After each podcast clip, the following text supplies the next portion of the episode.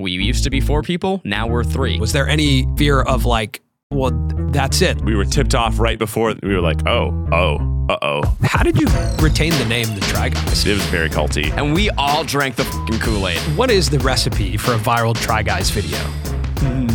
Wait, but we can get real inside baseball with you guys because this channel's all about it. The Try Guys was originally four members that met while working at BuzzFeed before they went off independent to build one of the most impressive creator brands on the platform. But as I'm sure a lot of you know, in October of twenty twenty-two, they had a very public fallout with one of their founding members, Ned Fulmer, who had an affair with an employee at their company. In this conversation, we talked to Zach and Keith about what that was like for them. We also talked to them about how they've built their creator business and the storytelling tactics that they use to make some of the most viral videos on the platform. Some of these tactics we honestly had never heard before, and I think all creators can learn from. We left that brainstorm being like, this is too easy of an idea. It was so obviously a slam dunk that none of us wanted to do it. Our whole career was built on trying to go viral, and it's, well, here you go, yeah. buddy. Before we get into the conversation, we want to thank the sponsor of today's episode, which is our friends at Spotter.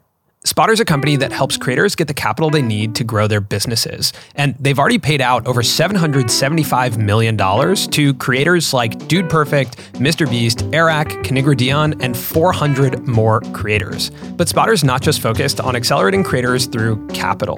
When you work with Spotter, you get access to exclusive creator events. Colin and I actually planned the first annual Spotter Summit that happened earlier this year. It was a week where we all got to travel together as creators, and we brought in experts from companies like OpenAI and Pixar. We got to learn from them, but also got to learn from each other. We've also been hosting workshops here at our studio where we're working directly with the Spotter team to build tools that solve problems for all of us as creators. So if you're a creator and you're interested in joining this community and working with Spotter, click the link in our description. It's spotter.com slash Colin and Samir and reach out to find out if you're eligible to partner with Spotter.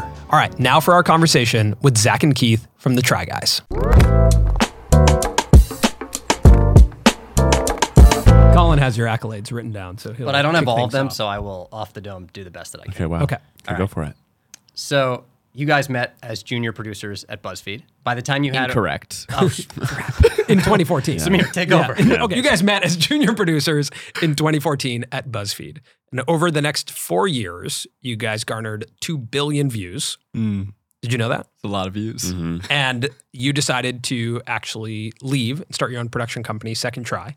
Since then, you guys released a New York Times bestseller. You went on a tour, mm.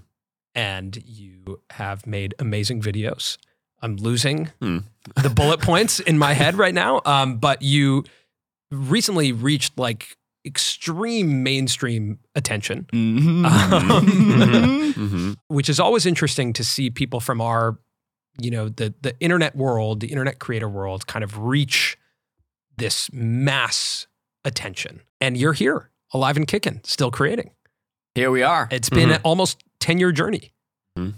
Yeah, which yeah. is wild. First of all, hey guys, thanks hey, for having hello. us. Yeah, uh, thanks for being here. For people who don't know our voices, I'm Zach. I'm Keith. Mm. Um, yeah, I'm, it's, I'm it's, Samir. Are we doing that? No. Okay. Yeah, yeah. Colin. Yeah, Colin. Okay. Uh, it's it's been wild, and I I seldom have moments where I'm able to realize that it's been a decade. Mm. Um, and uh, frankly, I, I talk about this a lot, both internally and externally to anyone who will listen to me. It's like, it's just been this blur. And there are big swaths of our career where we, I feel like I've just been swept up like a tornado and you hold on tight and here you go.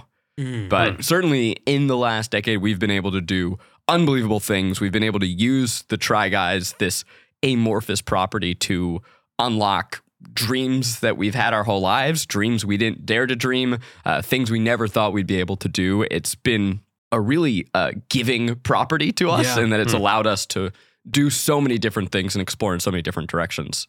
Yeah, both in the like career opportunities, like writing a book. I, n- yeah. I barely read. Mm-hmm. Dude, me so too. I yeah. never thought I would write a best-selling book, as there's probably one of the least read humans that mm. people watch. I really am a bad reader.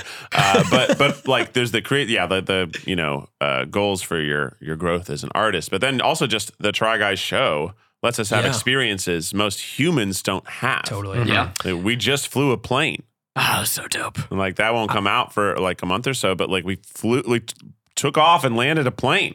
You know, mm-hmm. I-, I was thinking, crazy. that I was is crazy. thinking about that. And y- you guys in Yes Theory, I would say, mm-hmm. are two creators I look at and I'm like, you get to live life in such a Uh, extravagant way where you get to, not only is it the experiences, but probably when you were flying that plane, you get to meet just interesting people, right? Yeah. We, you know, you're meeting like people who are, the, are at the top of the field of what this yeah. is. Like when we trained to do dog sled racing on a glacier, mm-hmm. we met uh, these twin sisters who are Iditarod competitors. Hmm. Like that's yeah. how often do you meet someone who does the Iditarod regularly? Totally. It, it, life is all about experiences, and we are so lucky and blessed that we have a job of experiences. What are some of the ones that stick out to you in your head over the past nine years? Of wild experiences? Yeah, of just ones that are like, wow, I never thought I would do that, but that was like something that has really impacted my life. I mean, it tends to be that the the worse they were in the moment, the more memorable they are. Yeah. And that, I think there's a, a beautiful metaphor in there. Sure. But like we swam in the open ocean with sharks. Harrowing, terrifying, yeah, really stupid, but man, what a, what a memory. Yeah. Um, when we did that aforementioned uh, dog sledding video, we almost got stranded on a glacier when mm. uh, the helicopter broke down and there was an ice storm approaching and they were like, hey guys, so we may have to camp out for three days. May last a week. And we're like, what? Yeah. Uh, so, Luckily, that didn't happen. We got out. But uh, it was scary when you're on a helicopter and it's like, oh, now it's working. We're like, yeah, it is.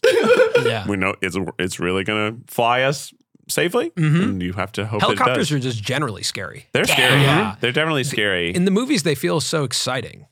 And then you go in one for real and you're like, this is wobbly, like way it, more wobbly mm-hmm, than yeah. I thought, you know? Yeah. They're, they're sort of scary little guys. Yeah. They move like, yeah. I was actually saying that they kind of move like humans move.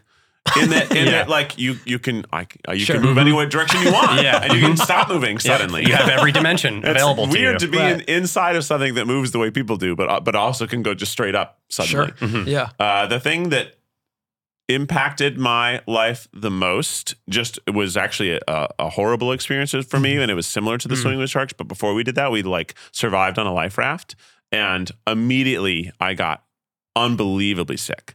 And started vomiting until there was nothing left in me, and I yeah. started dehydrating. And for me, it was like, oh, wow, this is what it would be like to die mm. on a shipwreck. Because mm. I thought, this is a real thing that's happened to people. It's not a joyous experience. This isn't like mm. when we try, you know, dog sledding, like this is a cool activity. Yeah. This is yeah. a traumatizing experience that people have endured. Mm. And often you die at the end of enduring it. Sure. So that was like a really like scary and, uh, weird, like, wow, that this is, I just felt like I understood what it would be like to die in that moment. And it was very uh, upsetting. And how much of like, you know, you look back at these experiences you guys have had, like this has to bond you in a way that's right. Like yes. I, I've been, I played sports in high school and college and we had like tough days of practice and I, mm-hmm. that like kind of binds you in this crazy way. A hundred percent. If you want to get close to your friends, uh, stay late after work, oil them up, uh, sure. and do a Kim K photo shoot. You're going to become mm-hmm. friends yeah. real yeah. fast. Yeah. Get your pubes lasered off. Mm-hmm. Yeah. Uh, sure. You know, fly we'll pencil that, that was a, yeah, there, there's a shot in that video of you guys, of Zach mm. shaving his nether regions. Yes. Hilariously. And it, prior to getting laser, because you have to do that. Yeah, which and I you, felt was kind of defeat the purpose of having, I felt that that should have been an all-in-one sure. experience, mm-hmm. but please go on. Yeah, yeah, yep. yeah. But you lift your leg towards the camera mm-hmm. and your heel mm. is revealed. And for some reason, that was the shot that made me most uncomfortable in that whole video. It's an intimate shot. It's too intimate. Yeah. I've, like when you see someone's heel and then their hamstring. Uh-huh. Did you edit that yourself? No, we uh okay. we had one of our editors, Skylar, uh, bravely volunteer to do that one, wow. and he he definitely saw things that he can't unsee. Sure. Mm-hmm. Yeah. And yeah. Again, we that, thank him for that. We all that did. Kind of creates a bond in the company. That's yeah, yeah that's. Yeah, I mean, we, we try our best to uh, be respectful of, of, of boundaries. Yeah. And, mm-hmm. you know, if we're going to have a video like that, that's like, hey, sure. there's some more sensitive stuff on, on yeah. screen. Are you comfortable with this? Do you find this fun and funny? And yes. luckily he he did and wanted to do it. Yeah. yeah. When I thought about what happened in, you know, last fall, mm-hmm. you know, with you guys going from four members to three very abruptly, mm-hmm. I thought about the, you know, history that you guys have. And like from the outside looking in, we can look at that, you know, Uh, uh, scandal and or or I don't know how you guys refer to it. How do you guys talk about it? Uh, What's we the try term? Not to. Yeah, but yeah. what, what, what is like the term uh, that you use? Yeah, I mean, I mean, it was a scandal, right? Scandal? Like, I think that is kind of, especially with how much publicity was around it. Yeah, I think scandal's kind of the right term. It was it was just a It was a surprise. Yeah. A bad surprise. We there, can call it so, the event of twenty twenty-two. Let's call it the event it of like, Q four. Yeah, it was like a divorce, Q three, a sudden yeah. and abrupt divorce. Mm-hmm. It, it, and that's like very abrupt from so many different angles, from the, you know, audience, from, you know, you guys as yeah. co-founders and co-hosts and, mm-hmm. and a comedy group, from your company. Like, how are you guys now, you know, months, months later? And like, how has this experience been of going through that publicly? Yeah, I, I mean, I think you're meeting us right now. We're still in a transition, yeah. right? It's uh, uh, it's something that fundamentally shook the core of of it shook our core, the core of our company. It shook the core of what we do and how we do it. Um, and I think within that, we're also taking it as an opportunity to uh, uh, wake up from this crazy, wild ride that's been the Try Guys up to this point, to reevaluate who we are and who we want to be going forward. Um, people are often surprised at the process of our videos. I mean, things take months for us to make. Um, a lot of our videos, you know, we're shooting Without a Recipe, which is our big uh, winter series. We're shooting it in like three weeks. Yeah, we're, we're shooting it next week. Yeah, yeah. Um, and that's going to come out in winter. In the winter, yeah. that's yeah. our holiday season. Oh, wow. In November, because we so. just like to, you know, we really like to give our edits a lot of time. That's cool. This is a craft thing yeah. that we can get into mm-hmm. later. Oh yeah. Um, I don't mean to uh, get off track from the real question. So I've talked about this where I felt like the first several years of the Try Guys was this just like this wild fever dream where this thing hit that none of us expected to hit. And within it, we found this opportunity to, as we talked about, unlock these dreams, build a company, which was never on my radar. And so we we fucking went for it, man. Yeah. We we we held on to the dragon and we rode it. And so this was this like moment where I felt like I like, I woke up and it's like, what mm-hmm. even, what happened these last few mm-hmm. years? So long story short, I think now we are finding our company in a in a much healthier place. I think that it it brought us all together. It allowed us to reevaluate what we want to focus our energies on, um, and and to shape the company and our image to be uh, less driven maybe by uh, uh, short-term goals yeah. and to really re um, recommit to our audience what we care about. I, I've told, you know, we we say we're not in our, our viral phase anymore. We're in our cultivation phase. We want to cultivate yeah. our relationship with our audience, and we want to also cultivate our own relationship with the content we make to refocus on what matters and why.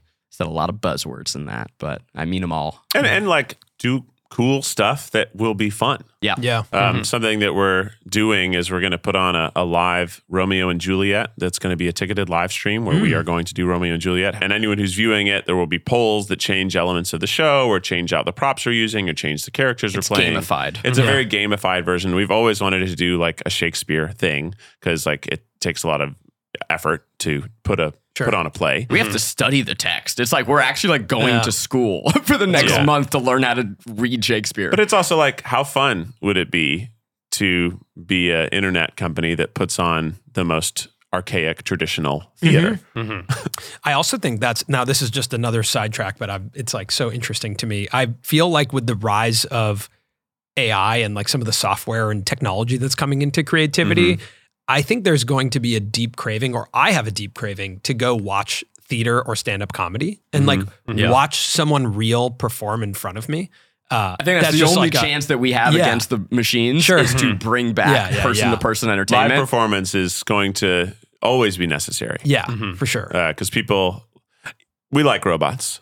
Right, I like that my we car. All, listen, if they're listening, me change we like yeah. you guys. I yeah, like robots. Ro- yeah. There yeah. are a lot of practical Look, for the uses. Record, I got nothing against yeah. robots. Yeah. We love Wally's you. Wally's adorable. yeah. Okay, but uh, you know, there's some we we like people. People like people always. Mm. We like the characters and we like actors in sitcoms more than we like the sitcom itself. Yeah, we just we connect to people. There's no way to not. We find faces in things that don't have faces, right? Because we we like yeah.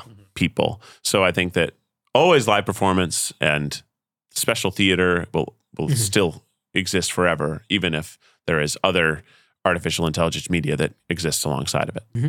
I think the the event yes. taught me and reminded me that this whole, all this shit's ephemeral. Nothing lasts yeah. forever. Mm-hmm. And we have a choice as creators. We can try and chase this dragon forever. We can try and be the master of a constantly changing viral landscape. And every time a new platform comes out, we can go, we're going to be the best at TikTok. We're going to be the best at Quibi. We're going to be the best at whatever new thing comes out. Did anyone say that we're going to be the best at Quibi? Someone yeah, said someone said it. Okay, was, you're right. I'm sure we, someone We probably was. thought about it for a second. Yeah, yeah, we thought about yeah, it. We, we all a, thought we, about it. We had a meeting. Like, maybe I could be the we best. We all had very demeaning a, meetings. Look, I with wanted the yeah, their yeah, money yeah, too. Yeah, there was a compelling yeah, they didn't reason. Yeah. Give us their money. There was a compelling reason to try and be the best at Quibi. Yeah, yeah. They, they had a lot of dollars. Yeah. yeah. So it's like, I, I look at that and I go, do I want to be rounding the corner into my forties and my fifties, still trying to keep yeah. up with the trend of the week?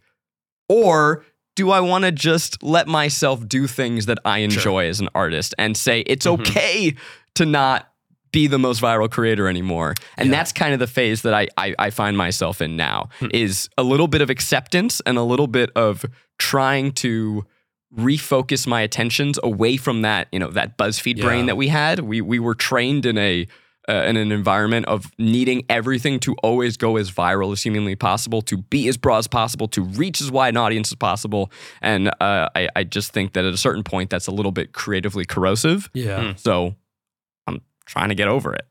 At the same time, though, we built a big company. And there's a lot of people who work for us. So we have to. We have a responsibility. There's the, there's the, like, we have to still make it that what we like to do is stuff people want to watch. Yeah. Yeah. Mm-hmm. Right. Yeah, so you, yeah, you, you there still have to, to have limitations to your creativity of like, well, it's still. It has, has to be things people want to watch. A thumbnail that mm-hmm. people will click on. Yeah. It has to be things people want to watch. It also has to be profitable mm-hmm. because art and commerce have always been inextricably connected. Mm-hmm. You can't just make art for selfish reasons because we have to pay bills. We have people that work with us. We we need to support their lifestyle, their families, our yeah. lifestyles, our families. Mm-hmm. Um, you know, Monet only painted the water lilies because he had a rich benefactor. So you could have a patron, Patreon type mm-hmm. relationship. You mm-hmm. can try and work off of ad dollars. You have to have some solution where your art is made in a responsible way.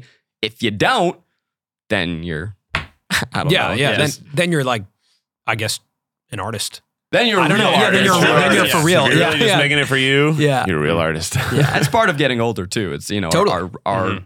our priorities are shifting. We mm-hmm. want to spend time with our loved ones and mm-hmm. we want to make sure that everyone that we work with has yeah. um, uh, reliable incomes.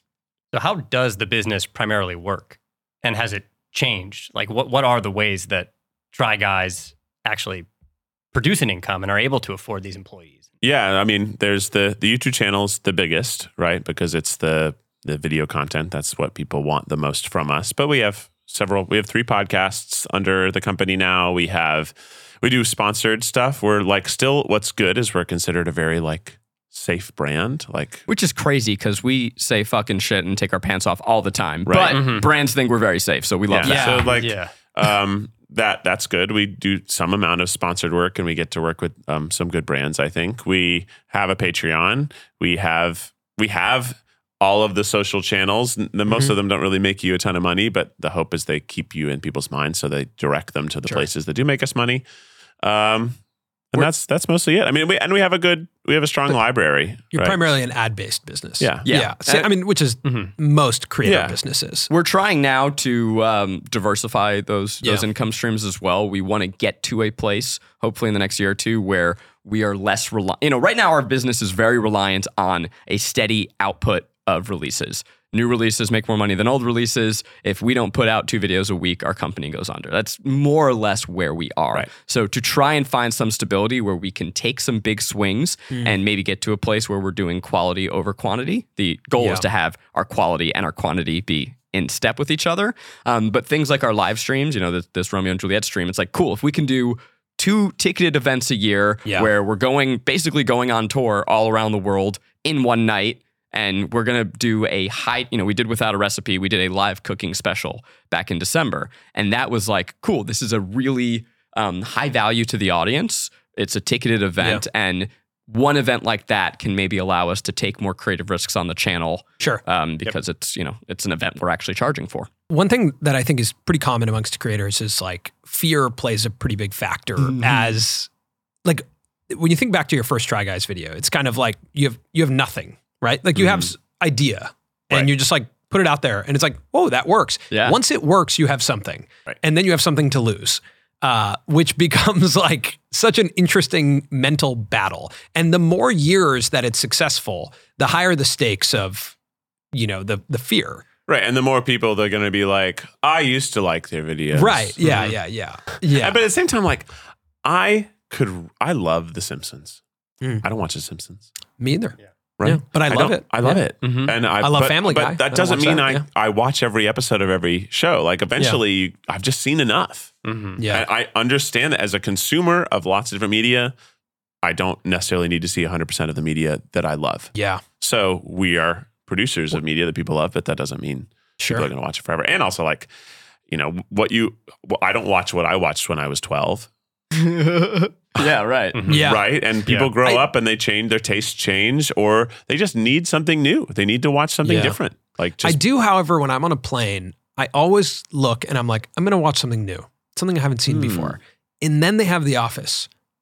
And I watch The Office. Right. And it's but just. You probably watched the seasons of The Office that you loved, not the seasons when Michael left. Of course, and no one watches the seasons when well, Michael okay, left. Okay, that's yeah. where we're at right now. Yeah. yeah, yeah. Got it. that, that took me a second to, to click. My, my question was, like, did you guys have that fear? And when the uh, event of twenty twenty-two happened, was there any fear of like, well, that's it. Like the thing that we built is is is lost. Or w- were you pretty clear that this moment, like months later, you guys sitting here, that this was this was a large part of the reality that you were just going to work through it? And I think both. We were. I think what I was most afraid of was that the audience would f- had like a breach of trust with yeah. us, and that sure. they would feel wronged and they wouldn't want to watch anything anymore because. Uh, They their perception was that we all knew this was happening and we were okay with it and we weren't we were disingenuous, and which was not the case. So and I and I would understand like if people were mad about it. And uh, what was crazy is that that it was as big as it was, because mm-hmm. I think we didn't realize that people cared so much about us as they clearly did. Yeah, or it was I think at for, any point in their lives, right? right? For some of these yeah. people, it was it must have been as if Bill Nye the Science Guy wasn't who he said he was. Because yeah. they started watching at such a young age, and they'd watched and they'd used us as their stress relief in high school and college. Yeah. And now this thing that they thought was what it was, maybe it wasn't what they thought it was, and they feel mm. like betrayed. Yeah. I think you guys also stand for like um, you you offered a new version of relationship, especially male relationships. Yeah. Right? Mm-hmm. And you very much stand for like what does a modern version of a male relationship look like, or just a new version of it. Yeah. Where when I was growing up, the male relationship was nothing like what you guys look like, right? right. And but I w- when I when that started to become more okay, to be a little softer, a little bit more vulnerable, just like kind of more, I don't know, real with your male friends, it was so relieving that that like that is very much what my male friendships look like today. But I think you guys are a large part of what a lot of people consider themselves coming into their, their own identities, right? Which I think probably plays into like, as something like that happens, it breaks that feeling of like, wait, but you guys informed me coming into myself. Mm-hmm. What is this, you know? Sure. I, yeah, I don't know that we would ever take credit for creating that or just sure. being part of that, yeah. but there's a, an undercurrent of, uh, an overcurrent of non-toxic masculinity that was at the core of our content for right. a long time, which I think is a big reason why the whole thing felt like such a, a deep betrayal, right?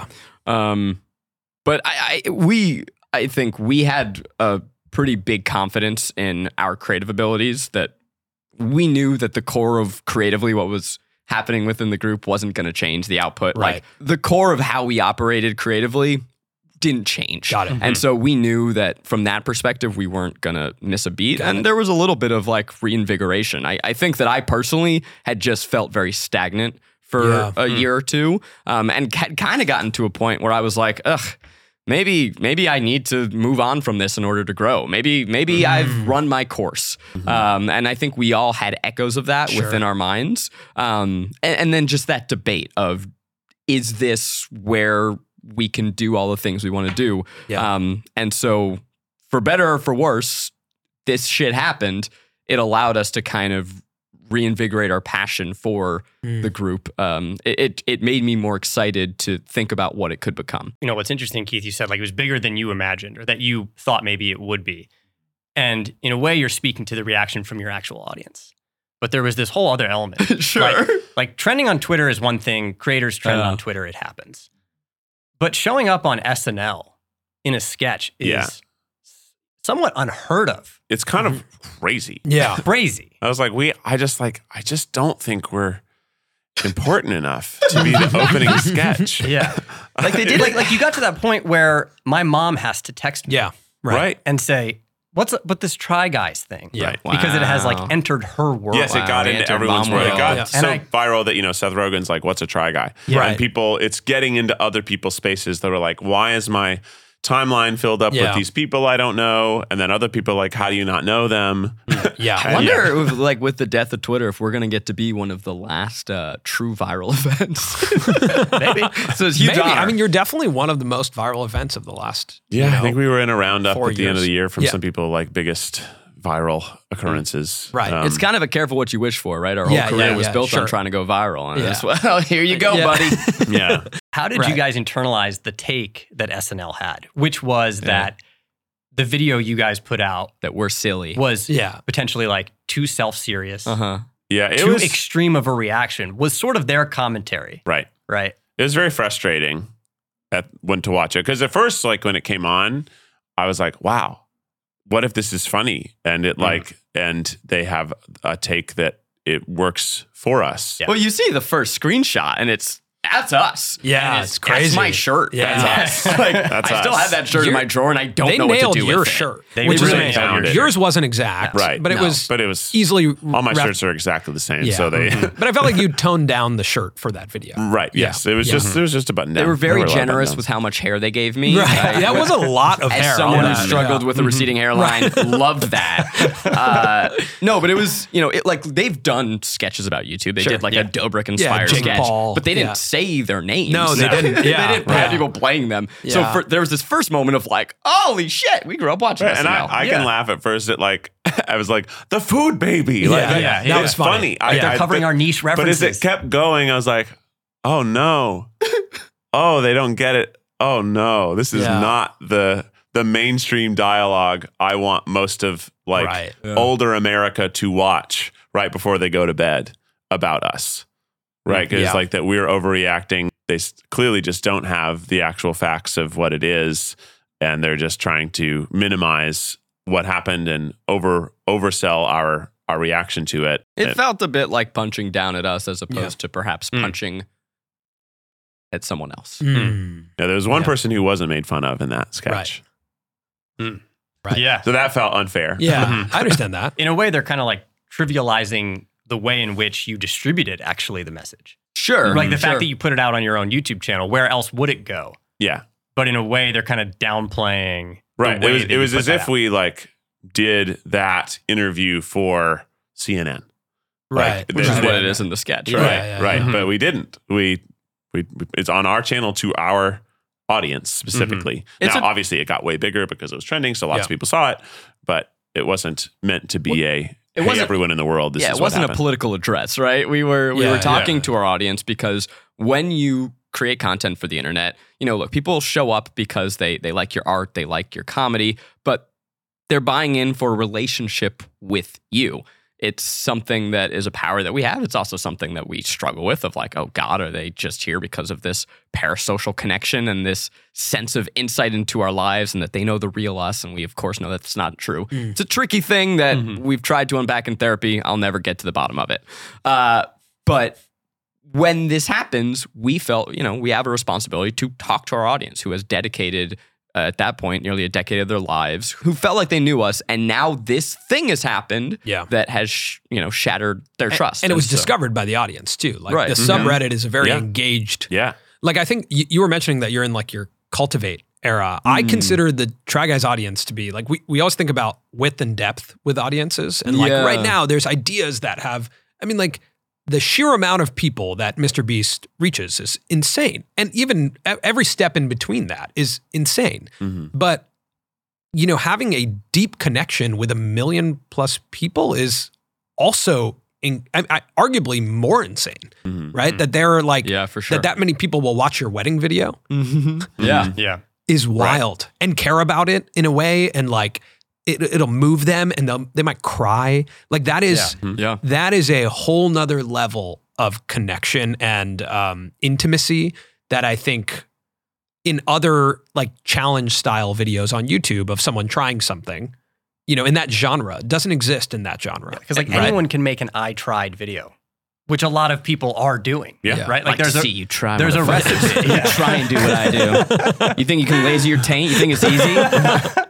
But you guys were like, you were so early even to that yeah. concept, yeah. that format, and it's become like an entire industry yeah, yeah. on YouTube and on the internet. And I agree with Samir that I think like what differentiates you is that you can put up a video about your wedding and it's one of the highest performing. Yeah. Mm-hmm. yeah, yeah. It's it's a it's an awesome and terrifying responsibility. Totally. It's it's um I mean it's it's given us everything uh and it also sometimes is forced mm-hmm. to be everything. I, yeah. I I don't know. It's um it's a hard thing to wrap your mind around.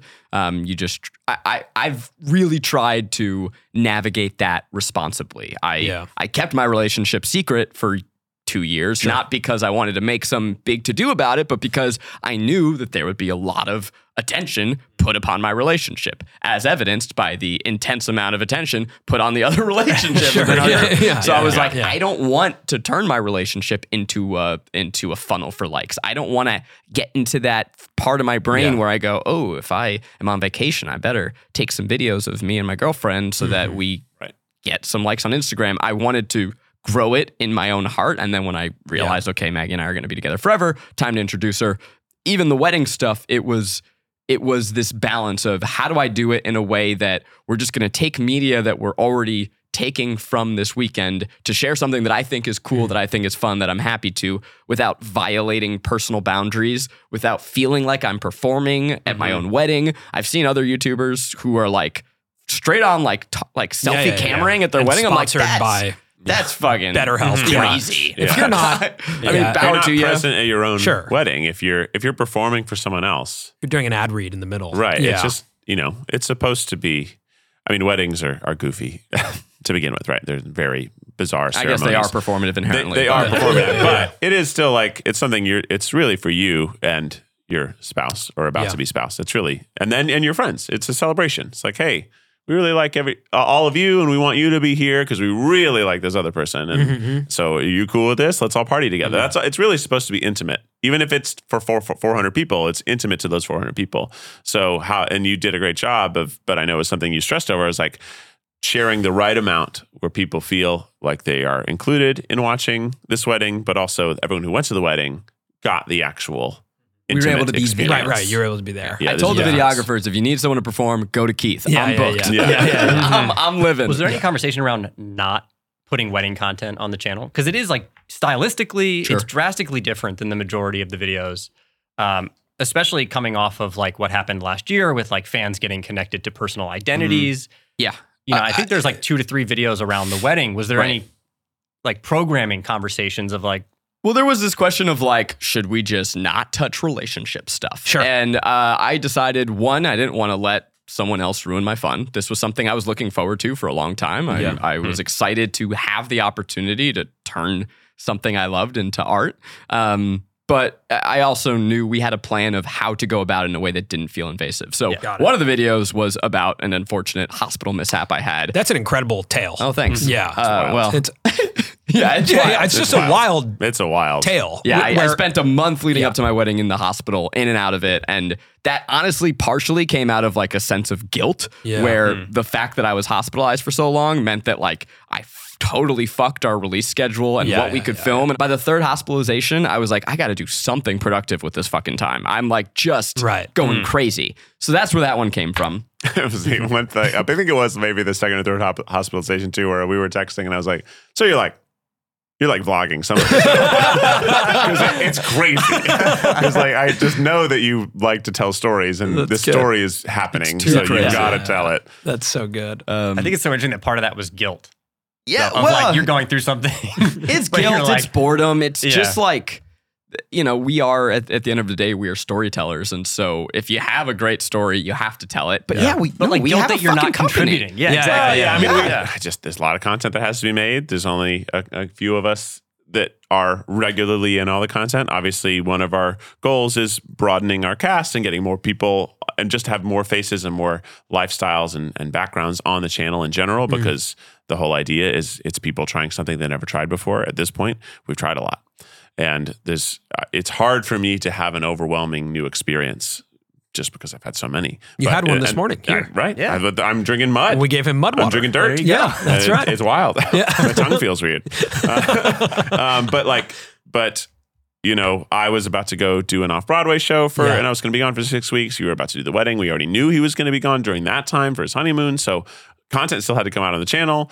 Um, I was, and like we were going to have something that Zach was going to host, and then he got injured. So I was hosting it, which was fine, but it also just like, wasn't what the channel was supposed to have on it, because mm. we like to have a decent spread of who's appearing on it. So it doesn't look like only one person is sure. there. Uh, yeah. yeah. It sucks right now. If you scroll back, it's like Keith, Keith, Keith, Keith, Keith, Keith face, just try yeah. saying that yeah. ten yeah. times yeah. fast. And then my face and then forever, Zach, which yeah. no yeah. one yeah. wants. Yeah. yeah. And me least of all. And it's like, this is just, we're, we're trying our best, guys. Like we, we, yeah. uh, we're going, getting through a slog. One thing I wanted to say that I think you guys nailed was the tripod podcast episode after the event. I've mm-hmm. actually listened to that uh, three times. Oh, wow. Um, wow. First time, because I was very curious. Sure. The second time, because I was like, how did you leave me feeling so good? Oh, nice. You know, after that conversation. Mm-hmm. And then third time to really study tonally, how did you do that? Like, and that's, Tell that's, me. that's, that's no from me idea. being like an observer of our space of like, I don't think there's been a better piece of content made after like a, you know, public controversy than that hour and a half or two hour long conversation where Thank you. you guys address it. You do it in a lighthearted manner. It opens with you talking to the producer, Miles, about his titling conventions of mm-hmm. a lot of the episodes being like controversial uh-huh. and Mm-hmm. And it, I think one of the opening things you say is like... You've lo- used up all your controversial yeah, titles, yeah. basically. You say yeah. like... Yeah. things that weren't that controversial. Mm-hmm. You're like, hello to like our regular viewers and no one else, uh, which is like so funny. Um, but that like That's tonally, I just... It's something that I think I really aspire to as we continue to come into our own as creators of like... As we approach controversy. Yeah. Right. Yeah. Which is inevitable it. for everybody. Which is inevitable for everybody. But that that to Colin's me was like fighting ring unveiled. Yeah, as that comes to life, we want to be able to handle it. Yeah. Th- that was just such a uh, impressive display of like your guys' authentic personalities coming forward. It, you know, in contrast to I think how like the big couch video that everyone mm-hmm. was like talking about and tonally how people and, like when I saw that I was like, oh my god, that is that to me like pulled me more into the world of the Try Guys. Mm-hmm. Um, And I feel like I'd have to assume that there has been a rise, correct me if I'm wrong, but like maybe a rise in viewership or fandom or uh, connection. Have you felt that tangibly or not? Not really. Uh, I mean, maybe there was. I think there were certainly a lot of people interested in the channel yeah. in the months following it. I think after the buzz of it all went away, a lot of those other people went away too. I think like, we've had the opposite, to be honest, because we, we got an influx of people like, what's going on? Oh, there must be drama here. I love yeah. drama. So they subscribe and, and then not. they realize there's we're not dramatic people. Yeah. So and then they unsubscribed. So we saw a huge drop in oh, subscribers for the first time ever. Um, and I think that that, you know, along with other things, yep. you know, we, we got into a time when it was harder to create content. So the confluence of those events uh, led to some of our, our worst performing months yeah, ever yeah, yeah. Um, to start this year. And it's something that we're we're recovering from. But you took mushrooms on the channel, which was exciting. Yeah, yeah. yeah. Well, that's, yeah. that's again, our cultivate phase. That was, yeah. yeah. yeah. Cultivating mushrooms. Cultivating. Yeah, yeah. yeah, yeah, yeah. yeah we're just trying to do funny, goofy stuff. I that's, love that. Again, I'm, I think like you're, I think it's, pretty natural for creators to age up with their audiences. And like aging up doesn't mean more mature content. It just means like exploring. Mm-hmm. And like you said, you know, like doing a format for a very long time is incredibly challenging. Uh, not only for you guys, but it's also like the audience is, the, the whole environment is changing. Sure. Um, and I think about like, you know, you guys, your guys' origins are at BuzzFeed. Mm-hmm. The amount that BuzzFeed has changed, I went to their YouTube channel to look and just be like, hmm, whoa, you know, and Vice is mm-hmm. is going bankrupt right now. Like the these, wild time. It's a wild time. I don't know when this is media. coming out, but we're yeah. we're recording this in the midst of yeah. all mm-hmm. the, the digital media, the media company. Yeah, twenty yeah. the twenty tens yeah. are over. Do, yeah. How, yeah. how yeah. do you guys think about, you know, your own media company and how to keep things fresh? Because we look at these, you know, this history of media companies of the early stage when we were all coming up as internet creators. I mean, BuzzFeed was the pinnacle of. Yeah, I mean, the, the whole idea content. was it was an engine that created viral content. Yeah. It was a viral lab. So, yeah. and it was very cool to work there. We were working with amazingly creative people, and they it, all it came the from different schools of both filmmaking or entertaining, or and it just and everything happens so fast. And you get to, you know, we were there. We were working with Quinta Brunson, yeah. and we mm-hmm. were, uh, you know, we're, we were just working with just people who. Shouldn't have been together. There was incredible creativity at that time. It was, it was an incubator, and you got to learn from everybody and teach everybody yeah. and take people's success, and everyone wanted everyone to succeed. It was really infectious, and it, it felt like a grad school that paid us. Mm. Didn't yeah. pay us great, but it paid us. Right. We actually went to school there for a week. Really? So we got accepted into this BuzzFeed program. Were that, we there? I think I, you guys I were around. Guys a- it was very like Hollywood Lot. Like all I remember is Stephen Lim came in like a black car and the door opened and I was like, Peak this is worth. This is modern Hollywood. You know, what like year this, were you there? Uh, that must have been There's like twenty sixteen. Channel, so. Yeah, we made a video twenty sixteen, about it. twenty seventeen. But, but we mm. spent a week there, and it was it was Instagram and BuzzFeed started like a school. I must have been mentally checked out. Yeah, by that yeah, point. That, that, yeah, that you like, could, real you senioritis. We yeah, were there. Yeah, yeah, yeah. I don't know anything about it. Yeah. I was there. You might have come and spoken to us. I don't remember, but I, I honestly no, think I in those seven, you and I had a pretty long conversation. Yeah. yeah. No, they doesn't. wouldn't have trusted me yeah, to lead yeah. any educational stuff. I was in those seven days. I think we learned more about like how the internet works and how mm-hmm. it, video interacts with the internet than I've learned, and how to brainstorm. Yeah, like sure. It, yeah, how to come up with an idea was, was like the the premise of that. Really good for that. I mean, yeah. brains. It taught us a lot about. I mean, how the internet works and how video on the internet works, especially at that time, yeah. how video on the internet worked. They not only understood it, but I feel like defined how it worked. Totally. Uh, and which is really about like a video gets to someone else, it becomes viral because someone has to share it to someone. Mm-hmm. So why would you share it? And breaking down the different reasons mm-hmm. someone might share something. Mm-hmm. It's not, uh, we always used to think, oh, because it's funny.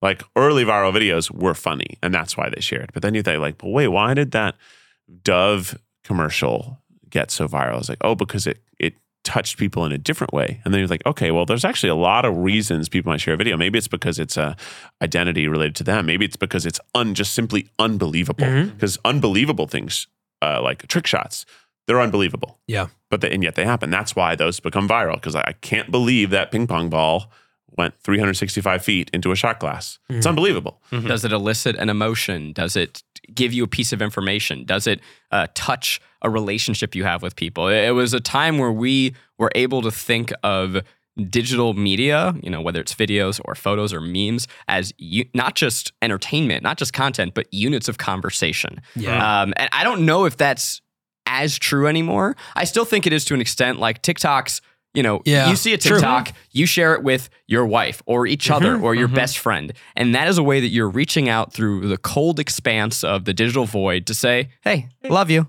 Mm-hmm, Thinking totally. of you. I thought you'd like totally. this. Mm-hmm. Yeah. So yeah. that was a lot of what we were doing back then, is thinking about how do we create pieces of media that people can use to either communicate to the world something about themselves or to connect with someone else to say, I see you.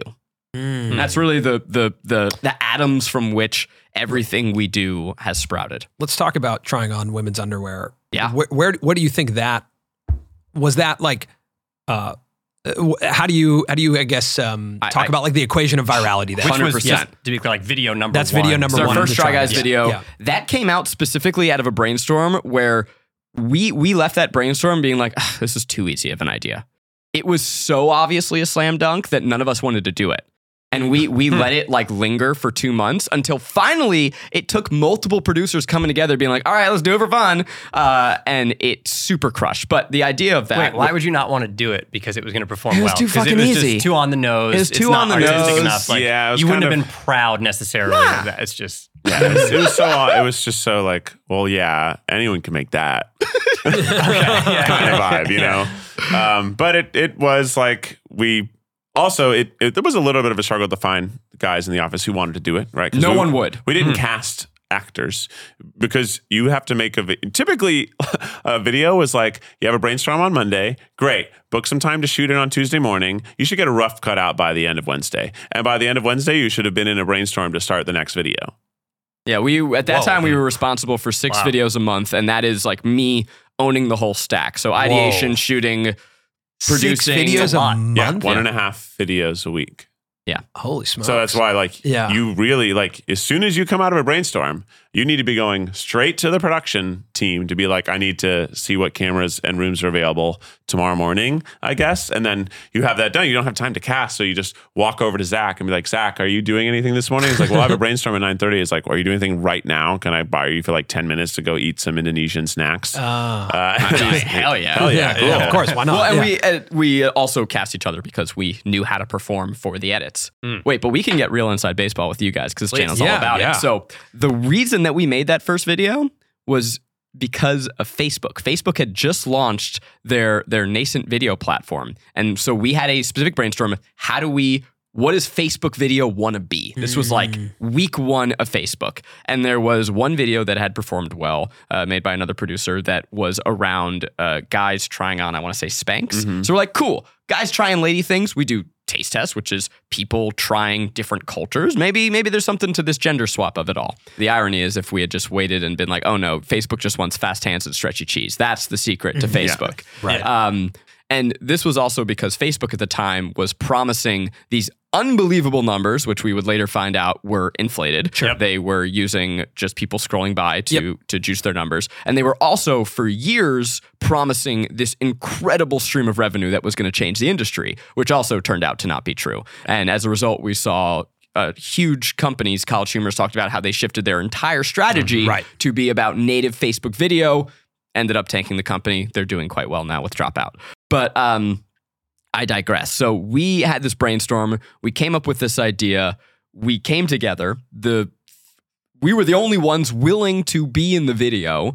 Um, it was a huge success. And this video was a hit on YouTube and Facebook and maybe Twitter as well, uh, yeah, where it, like it got a million views on both, you know, both YouTube and Facebook, which was unheard of for us. Usually things would... You know, you tried to make things curated to each platform. What yeah. performs on Instagram is different than what will perform on TikTok is different than what will perform on YouTube. Um, but we found this rare crossover hit. And so from that, we said, okay, we should do this again. We thought that maybe there were three ideas there. that yeah. was... Wow. Sex, it was sort of like, what is underwear? Underwear... Ladies' underwear is inherently just so different from men's underwear. In some ways, it's more constrictive. In some ways, it's clearly meant to be provocative. Um, so there's a, there's a lot in there that guys haven't experienced in their clothes. So we can comment on that. Women can watch it and be like, yes, finally someone understands me. I can send it to my friend to like commiserate, or I can send it to my boyfriend to prove a point. And then we're like, okay, what else is kind of like that? It's like, oh, well, Halloween costumes are hyper-sexualized for women and not at all. We didn't have that one yet. What, what was the no, second it was, one? It was pregnancy. Oh, yeah, pregnancy. Uh, And then there was like maybe, God, there was one other that I forget. And then, then a, a month later, we're like, oh, Halloween costumes, same thing. Because we started in September. Yeah. So right, so right after like, okay, Halloween's coming up. Oh yeah. It's like men's Halloween costumes are never sexy. They're in mm-hmm. only funny. They're, they're like equal parts funny or scary. There's half of them are just jokes, like you dress up as a big old boner, or the other half is you dress as a guy with a knife covered in blood. Yep. There's something in the middle there, which is just like you dress as Batman, which is confusing. Right, what's you that? dress as childhood heroes. Yeah, but what normally you like, but normally you'd make it funny. It'd be like Batman who's drunk.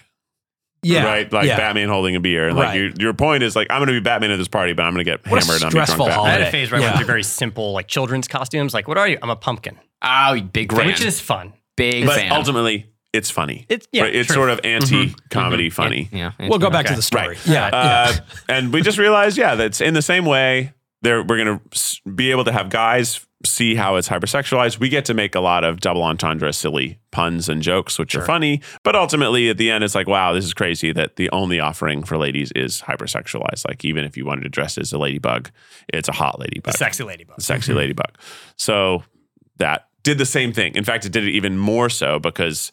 It was around Halloween, so people were sharing it. And then some people were sh- sharing it and be like, well, actually, I, I love dressing as a sexy whatever. And some people were like, thank you. I I would love to just dress as a, a normal spooky nurse rather than a, a sexy nurse. So it got lots of conversations going. And uh, for the first time, we were like, let's use the same cast, because BuzzFeed was all about uh, iteration. Pick something from it and replicate it. And what they never did was put the exact same people in a video. Uh, and that was sort of because... Pretty Buzz, fucking obvious. BuzzFeed, BuzzFeed didn't want the people to become famous, and of that's course. why they really yeah. leaned into Tasty, because it, you didn't mm-hmm. know who made it. Yeah, and, and that's part of the reason that it is struggling and has struggled. Yeah, right. I mean, I definitely think that is an element. They they were very resistant to let people become personalities within the company because, you know, in a business strategic way, they didn't want people to have leverage. Of course. Uh, yep. And ask for more money because this brand relies on this person. But mm-hmm. we were just, it was really like, we, we have to make these videos so fast. I need people who know how to perform yeah. mm-hmm. what I want out of this video quickly. And because I have to put it together really fast. Mm. And so if I can just go to the same guys that I know can deliver this, I will make the video faster. It will be better. And also it might have some sort of carryover from the last video's audience to see these mm. same guys doing this again. And it creates a better relationship. And now we're not only getting people to watch because it's a viral concept and it has a good message, but they like Zach's joke from the first one and they want to see Zach's jokes in this one. Yeah. Mm-hmm. That's so interesting. That's like, it's going on multiple levels. I love just like, I can't stop thinking about the units of conversation. I think like we, we talk about that a lot now and how the mediums have changed. Like back then, a share on a long form YouTube video or Facebook was probably the easiest place to share something, right? Yeah. YouTube's still kind of hard to share. Mm-hmm. Like you press the share button, then you copy the link, yeah. and then where do you put that? In a right. text? Is it in an email? Right. Is it in a I'm WhatsApp? I'm not going to share the, it straight to Twitter where it puts, yeah. burns in some, check it's, out this video. Yeah, yeah, no, yeah, yeah. Stop it. It's crazy. Don't so, speak for me. So yeah. it's actually harder. And that's yeah. why Instagram and TikTok are, yeah, they have the D M, right? Yeah. Which is like much mm-hmm. easier to to share a unit of conversation. But yeah, like the the conceptually, like why is someone going to share that? And then you go deeper and like, I'm enjoying these character dynamics. Mm-hmm. I'm enjoying the people. Uh, did BuzzFeed, w- were they like when, when you guys were starting to catch, did someone come to you and were like, great work, congratulations?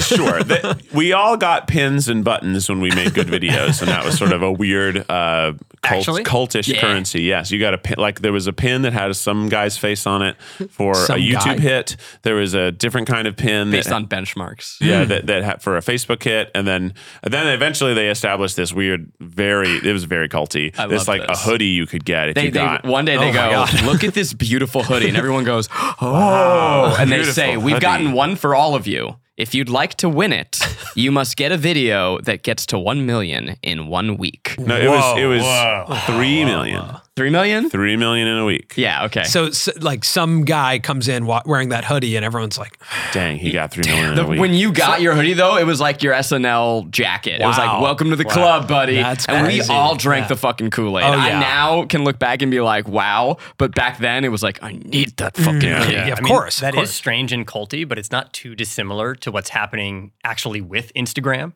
and Facebook. Like we heard someone from yeah. Instagram speak, and they weren't talking about like monetization that comes from video. They were literally talking about like the stickers or like the little emojis that will get sent Have to you. Have you noticed that? Upon accomplishing oh. so certain viewership we, metrics. We just had. And delivering them as if it's like something I can use in my real life that I can exchange for like food. We made something. a wow. Instagram reel that went uncomfortably viral. Um, and at every milestone, it was like a sticker that just came out of the screen oh, and I was like, made a reel that viral. Yeah, I haven't heard any stickers. Uh, now I really like, wanted this. It kept sticker. saying new achievement unlocked. They Five million it. views, yeah. and you were like, so what do I do with that? And that was it. It was just the the. It was like the one out of ten on YouTube when the confetti comes out of the screen, and it's right. just like a, a dopamine hit where you're like, yeah. mm. I did it. Yeah, I didn't yeah, realize I, did I was I, going. I yeah. didn't realize there was a thing to do, but I did. yeah, but I did it. Yeah, I mean, it is amazing that so many of like the current internet rock stars are from that era of BuzzFeed. Yeah, like Michelle. Yeah. Michelle is, I mean, I think she's probably the best try guy there is. yeah. You know, she, Michelle Carré is who yeah, you're talking she about. She yeah. tries things to such a degree that yeah. we could never. She's amazing. You know, she mm-hmm. transforms yeah. her whole self every time she does a challenge accepted video in a way that no one else could. Yeah. Like mm-hmm. that, she's she's one of a kind. She's uh, brilliant and she's very sweet as well. But she's she commits herself way harder than I, I mean, she I just ever boxed. She just boxed, but she, and she, you know, even when she does like she ran that crazy marathon, ultra marathon that was crazy. In the desert. That's in sort the of desert. Ridiculous. She does yeah, it. That was like ridiculous. Michelle. Yeah, Michelle. That's a lot. It's a lot. She does yeah. it at a production value too. That was yeah. not at BuzzFeed. Which I yeah. think is really interesting. Yeah, yeah, like yeah. She takes it to this other degree that maybe you wouldn't expect would work on YouTube because it's like too polished. Mm-hmm. Yeah, it's nice and, to see. I mean, she's always loved and aspired to something more cinematic. And yeah. I, I don't know, it's something that we like to see too. Things that are more polished are, are fun. I don't think that that's the direction that YouTube is ultimately going, but... You know, right. in our in our wildest dreams, we would hope to be kind of this somewhere in between digital and traditional, sure. where mm-hmm. we can use our audiences to unlock uh, higher tiers of storytelling. I know that's something that yeah. she mm-hmm. shares. What are you watching on YouTube right now? So I my I love. I'm a sucker for a good video essay. I really love Ryan Trahan's videos. Yeah. And mm-hmm. I might be the only person on the planet who I didn't like his Penny series, and it just what it didn't grab mm. me. But what I love, I mean, I loved them. I was so. I think that the model of it was so incredible. Yeah. But what I love about his videos is the craft and construction and the way that he is able to make his audience care about something that the they algorithm does not yeah. care about. Yes. Mm. So yeah. he he did a fossil video. He yeah. built ecosystem. a tiny ecosystem. Yeah. Oh, the ecosystem was so good. So yeah, good. You, you so look at the good. titles and thumbnails and they are super interesting. They're super yeah. compelling. Yeah, yeah, he went yeah. to Shrek Fest. I, I yeah. think that the way that he... builds his videos is so wonderfully compelling. And I, I actually, I broke down for our, our team the first like minute and a half of his Shrek video and the way that he laid out each uh, uh, chapter of the video, mm-hmm. but also continuously raised the stakes. And you know what, within the first thirty seconds, you know he's going to the Shrek Fest, which is a crazy, crazy thing I've never heard of. Also, he's dressed as Lord Farquaad in the middle yeah. of an airport. Also, right. he has to break into Shrek Fest. Right. Yeah, and yeah. now, and now, while I'm watching him walk through an airport in a Lord Farquaad costume, he's now going to tell me the chapters of everything right. he needs to conquer, which is eating an onion and screaming and yeah. whatever. So it's just like really expertly um, uh, filling me with expectations totally. and mm-hmm. raising the stakes, getting me excited. I, I think that his craft is next level. Yeah, he's really he, good. He's an excellent mm-hmm. storyteller, and he yeah. brings in a level of comedy that's so subtle, but mm-hmm. so good. Really yeah, funny. It's very dry. So funny. Simple. His, his like, m- his uh, music in the first like minute, how he does it and when he drops it out, and yep. uh, even like the lo-fi nature of everything, a lot of it being filmed on an iPhone. And but there's so many setups. Yeah, there are. Yeah. Yeah. He moves that camera. It's like Casey Neistat mm-hmm. style it's where it's like shot from many mm-hmm. different ways. Yeah. I don't know, but it my expectation is that he approaches video. I like it because it's like me. Uh, Ooh, uh, yeah. I think that I, I would I would guess that he does what I used to do a lot, which is building the edit before you shoot. For sure. And writing yeah. it out, not in not in a document, but in a timeline and laying down oh, the tr- laying music. down the tr- music tracks, yeah. knowing the rhythm changes that oh. you need, and You you put in you slot in some footage, you create that, and then you go, okay, well, where are the gaps? Ooh, I like um, that. So you're literally building it in like a Premiere timeline. Yeah. Oh, cool. Rhythm is a huge, huge mm-hmm. way that yeah. we approach our stories. It's um, you know, if you watch our videos, you notice that the songs change a million times. I don't like a song to go more than forty-five seconds, preferably no more than fifteen seconds. And that's all about building variable rhythms within our content. Uh. Um, there's a reason that we never sit in an interview. Well, in our videos. In our videos. In our videos. We would never Look, do this. We would never do something like yeah, that. Yeah, yeah, yeah. What you guys are doing here? Uh, yeah. No rhythm. Counting music tracks. Yeah. There's a reason we don't go all of our expectations, the entire interview for ten minutes, and then our entire try. We weave it back and forth yeah, because, yeah, yeah. one, we're trying to create co- comedy through contrast, but we're also trying to... Uh, create variable rhythm. Yeah, I am so sorry for disparaging everything you do. No, no, no this is yeah, this has divulged into us just from complimenting each other to kind of yeah, you know yeah, jabbing yeah. a little so bit of how much longer. Yeah, a little, really yeah, dark. yeah, a couple more minutes, and this might yeah, yeah yeah. And also, like, for us, a big thing is like things don't have to happen in the order that they happen. They have to happen in order right. of when you need the information. Yes. Mm. And also in the same way as like a cold open will often like have a joke from later in the video. I don't need to see the joke again later. Mm, mm. The cold open happens and it doesn't have to come right. back up. It doesn't yeah. have to come back. Yeah, yeah, yeah. It, it's, it, you've already seen it. Yeah. You already know that. Why mm. would I show you the same joke again? You've yeah. already seen the joke. Unless it's a really good Unless joke. Unless it's yeah. amazing. Now, if it's the, if it is If like, you see it again, it's because we don't have any more jokes around it. Yeah, yeah. yeah. Like, around it, yeah. You know, I've, I've had an editor be like, well, if you remove this later, like, does it make sense that it's at the top? I'm like, don't worry about that. Yeah. Just worry about that it was funny. Yeah. Was yeah. it funny? In its context, yes. And then... If you'll yeah, forget did, about it, did it hook them to get mm. to yeah, the next point? That's all that matters. Yeah. Is is that it's it's it's it fulfilled its need by being appearing once. It doesn't yeah. need to come well, back. Well, let me ask, just because we're here, what is the recipe to a like successful Try Guys video? If you look at it and you're like, I know right now what's gonna work or what what performs. Mm-hmm. What is that kind of equation? um, we don't make as many classic Try sure. videos. We you know food has been our best yeah. successor, but. There's a through line in all of them, which is uh, we are going to do something that is related to a commonly held passion or identity. So whether that's ballet, oh, I grew up doing ballet, mm. or my little sister did, or I've always wondered what that's like, or making a pie, right? That's yeah. something that people know Lots about. Lots of people do, but a lot of people just buy frozen pies. Yeah. They don't know how to make a pie. Uh, so something that is like intimately known. Uh, and then we have an expert who is going to be the source of um, education, uh, authority. Yeah. Yeah. Mm-hmm. And now we get to be the crash test dummies and the idiots. Uh, and then there's a lot with how we craft that as well, which is, um, you know, contrast editing. So expert says, now, no matter what, don't do this. Cut to Keith doing this, yeah. right? That's, mm-hmm. and we're not forcing that, but we find those moments in yep. the edit. Um, and also, we like to have uh, an arc. Most of our best videos will follow a three-act structure. Um, we have a first act break. At the second act break, we do have the Dark Night of the Soul, where the character is at their lowest so that we can then see them triumphantly rise and use something they learned earlier and succeed. Um, you know, it's we uh, we try and follow the tenets of traditional storytelling.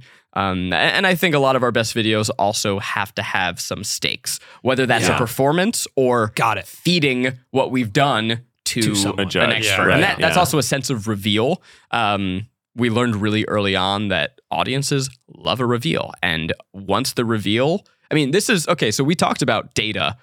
We still use data, um, you know, while we try to not, we let data inform but not dictate our art. So we...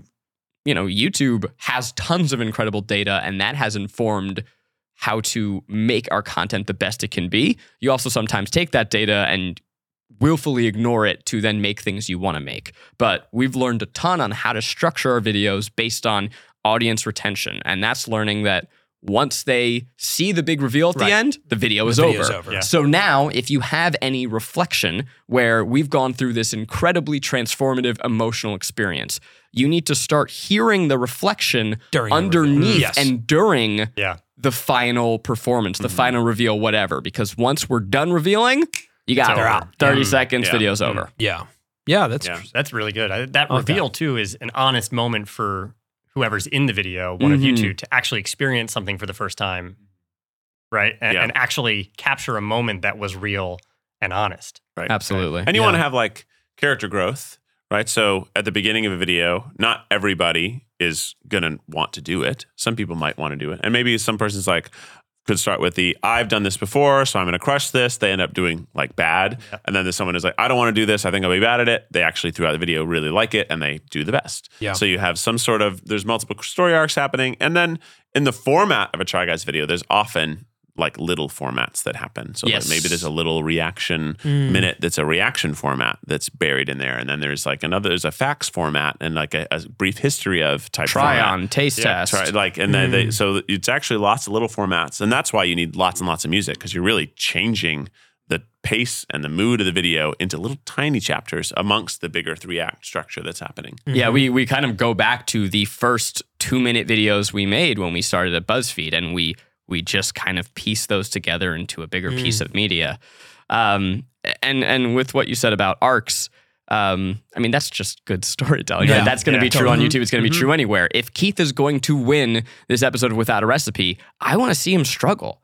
It is yeah, very boring right. if he succeeds the whole time. Um, and I also want to see him struggle in the right order. Sometimes we'll rearrange footage. Again, mm-hmm. I don't care what actually happened. I want to tell a good story. Mm-hmm. Um, so there are edits that That's I've good. made where I've, you know, taken the, you know, the last thing that happened, which was this huge temper tantrum when we were babysitting toddlers, and I moved it to the front because I wanted the character sure. to grow. Uh-huh. I didn't. It's yeah. not like if the character just ends with, okay, temper tantrum, video's over. It's like, oh shit, you yeah. failed. It, yeah. it was good yeah. for you the whole video, and now, and you know, this one character, it was very, very boring. Successful, successful, successful. Temper tantrum, video over. I rearranged the entire guts of that video to make it look like they struggled, they struggled, and finally found a moment of yeah. serenity. Doesn't it feel so good to find one of those puzzle pieces and move it around mm-hmm. and just go, oh, better than anything. That's exactly yeah. where it's supposed to be. Mm-hmm. Yeah, it, it is. There's this weird thing where when you're making, when you're like in the flow, you feel like whatever you're making is telling you what it wants to be, which mm. is such a hippy-dippy shit thing to say. You've yeah. taken enough mushrooms. Yeah. yeah. All of us have taken enough mushrooms yeah. for that statement. Yeah. Yeah. Uh, ooh, it's time for my next yeah. dose. Um, uh, no, but it is. It it feels like, you know, there's a block of marble, and inside yeah, yeah. is a statue, and I just have to find it. You know, yeah. we we will f- shoot our, our video, and that is the raw putty, yep. and it knows what it wants to be, and we just have to listen to it. Colin sometimes describes it as like Queen's Gambit. Did you watch that show? Yeah. Where like the pieces yeah. are like moving mm-hmm. while you're laying in bed, mm-hmm. you know, and you're like, oh, there Also it is. Fueled by drugs mm. in yeah. that show. Yeah. Yeah. Yeah. Those were pharmaceuticals. More dangerous. True. Sure. I'm just talking about general sleepiness and dreaming. Sure. Yeah. No, same. Yeah. Same. Yeah. yeah. yeah. Right. Sure. Same effect. There was something when we were at BuzzFeed for that week that I uh, just just remembered that we think about all the time now, which they had us write down um, identities and emotions. Yeah. Uh-huh. And be like, who, you know, are you trying to reach, and what emotion are you trying to make them feel, and like mm-hmm. draw lines and be like, your content is a bridge for these people to transform into feeling this emotion, mm. uh, which was very profound and has mm-hmm. really impacted us quite a bit. Absolutely. And that's like true to the individual acts of a story. You know, it's true to the story in itself. It's true to the channel and the brand of what you are trying to become, right? Of like, you are transforming people through mm-hmm. your storytelling. So that's something that I really took away from from that week at BuzzFeed that I really enjoyed. Oh, yeah. Um, when you guys made the decision to step out of BuzzFeed. Yeah. How did you retain the name The Try Guys? Mm-hmm. Blood long, oath. Long negotiations, was basically. It? Yeah. yeah. Okay, because that, that felt like when I saw that happen, I was like, there's no possible way that you guys own one hundred percent of that. Like, BuzzFeed has to be involved because it was incubated within the confines of BuzzFeed. Which is generally the terms of like yeah, how it works. Like you work at another company, yeah. if you come up with an idea at that company, yeah, yeah, they, they own it, even if it feels like your idea. No, right? They owned it entirely. And so it was this long negotiation to figure out like, hey, you guys aren't going to do anything with this. We're leaving. We'd really love to not call ourselves the Do Boys. Uh, was that was that an option? Like, we had bullshit names and they all sucked. Coming off of, you know, one of their many rounds of creative layoffs, and yeah. they don't want more bad P R either. Right, mm. like if if they wanted, if we left and couldn't retain it, because uh, you guys were very popular at this point, very popular. Like you had a, yeah, a we were, serious audience. I would yeah. say we were uh, more popular than we are now. Like we were just like it was that was at the big the the pinnacle of what we were doing. We were doing really really amazing stuff. Our yeah. stuff looked awesome. It felt unique at BuzzFeed. It was the first show, cast show at BuzzFeed. Now there's since then there's uh, you know been the guys who are now in Watcher doing Unsolved yeah, yeah. and mm-hmm. Stephen Lim doing mm-hmm. uh, Worth, Worth It, it yeah. and uh, Lady Like, Lady Like, like then went off into all these thing. Other shows came about after the Try Guys because they never thought that they could do shows that were cast dependent because they didn't think they wanted that. Right. Then they saw our success and they're like, okay, there's something. Now, I will say the whole time we were doing it, they were constantly like, four of you working on one video doesn't make any sense. We don't want you to keep doing this. And we were kind of like, but the, it does four times as well as any of our individual videos. Yeah. Mm. So like, why wouldn't we be doing this? Um, so there was always like a fight back and forth. But then once they started selling branded integrations into ours and yeah. making a fuck ton of money, they suddenly were like, oh, okay, no, Did this is Did you guys is fine. Get any, you don't get a cut of branded integrations into that? We no. From back then? Yeah. From back from then? A, a very... Uh, uh, minuscule. Got it. Yeah. yeah. Which is uh, part of why we love it. Bad. Did it yeah, yeah, yeah, it's yeah. a bad. Yeah, we get a really bad cut of it. did it Did it feel kind of funny to be like that popular and be an employee at a company, or like what does that feel like? Um, no, it it it, it felt frustrating, and I don't know that it's purely the. Fu- I think they weren't built at that, that point for what we were doing. And mm-hmm. and the reason to leave is because I felt like we were in a box and the box yeah. was too small for what we were doing. I, I we had desires to uh, explore this this sure. property in a million different directions. We weren't doing merchandise. We weren't doing a podcast. We weren't making different types of content. We weren't yeah. going on tour, writing a book. There were, there were, we saw that there was so much potential within this thing. And then I would have meetings where I was like arguing for next to three hundred dollars to shoot a video. And I'm like, guys, I can't fucking do this yeah, anymore. Yeah, yeah. Like, you just let me, mm-hmm. come on. I, you are not paying me that. Yeah. You're paying me. I don't want to make it too much about money. Uh, yeah. But But it's all about money. But at money. That point, there's yeah. an element yeah. of like, we but are growing we, exponentially yeah. and not earning. We could be growing exponentially, and we're, and we're not even able to. It wasn't even like, about money we were being paid. It was about money at our disposal to make better content. Yeah. Mm. It was the budget yeah. wasn't going up. Like, yeah, and the, it was like, well, how are we supposed to I think the concept, elevate our content if if we're being given the money to make a sit at a table taste test when we're trying to make a yeah. go out and mm. drive cars around a closed course. But the business concept of digital content, especially at that time, was like, it, it should cost as little as possible, right? right? So yeah. that the margin is just ludicrous, yes. right? At some point. So yeah. that like your audience grows and the revenue grows. And that still is the benefit of digital content. Yeah. Um, but I think that was the, I mean, BuzzFeed got a fifty million dollars investment, right? From Andreessen Horowitz. Sounds about right. It was so more than that. M- maybe more than that, but just like the what the venture, like the, to to turn creativity into a business is a very delicate thing to do. And I don't know if, I don't know who has done it right. Um, you know, when you zoom out at that scale, sure. at that scale, it's very complicated to do. And I think even at the scales that we're doing it at, it's super complicated um, to turn just like loose, fun creativity into a P and L that works mm-hmm. uh, yeah. is super challenging. It yeah. is. You guys made that decision though to jump and go independent. Uh, yeah, I mean, it began, it began, it, it was a creative endeavor. It was, hey, there's a lot that we can do, and it seems like there's some money here to allow us to do it. Mm. Now, the the fi- our financial ex- success in the first few years uh, outpaced our expectations yeah. and then allowed us to grow faster and allowed us to do more.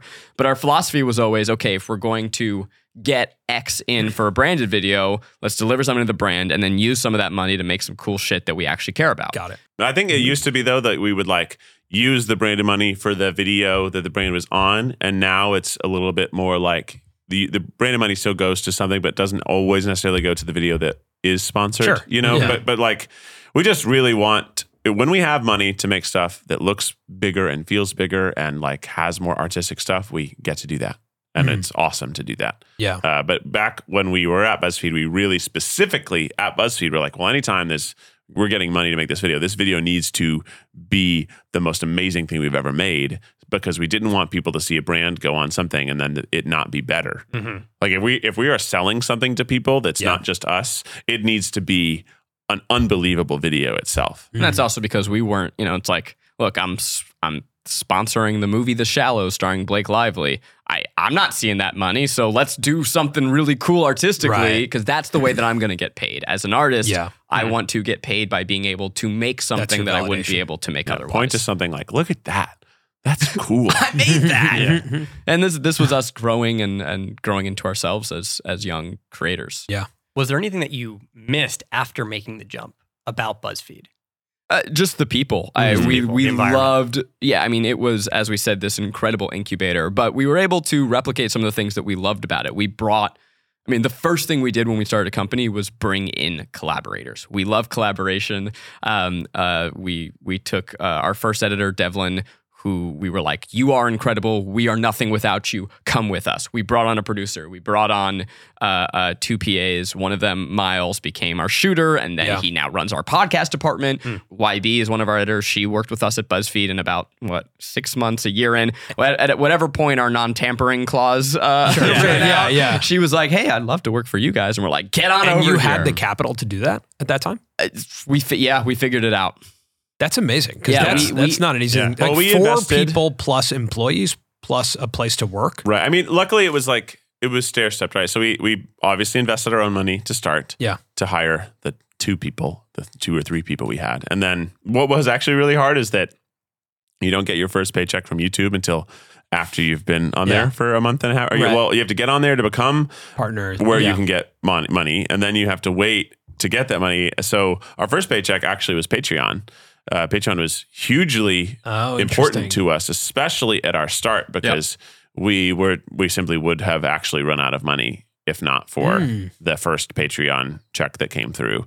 And then the YouTube check came through, and then other things started coming through, and then and also we were able to make merch that, and it was the first time we had merch that we felt good about going out. So, mm. so when we did get revenue streams, a lot of them opened up at the same time, which was great. But uh, for those first three months, it was like, okay, it was tight. I mean, I was literally on some of our shoots, I made chili, and that was the crew lunch.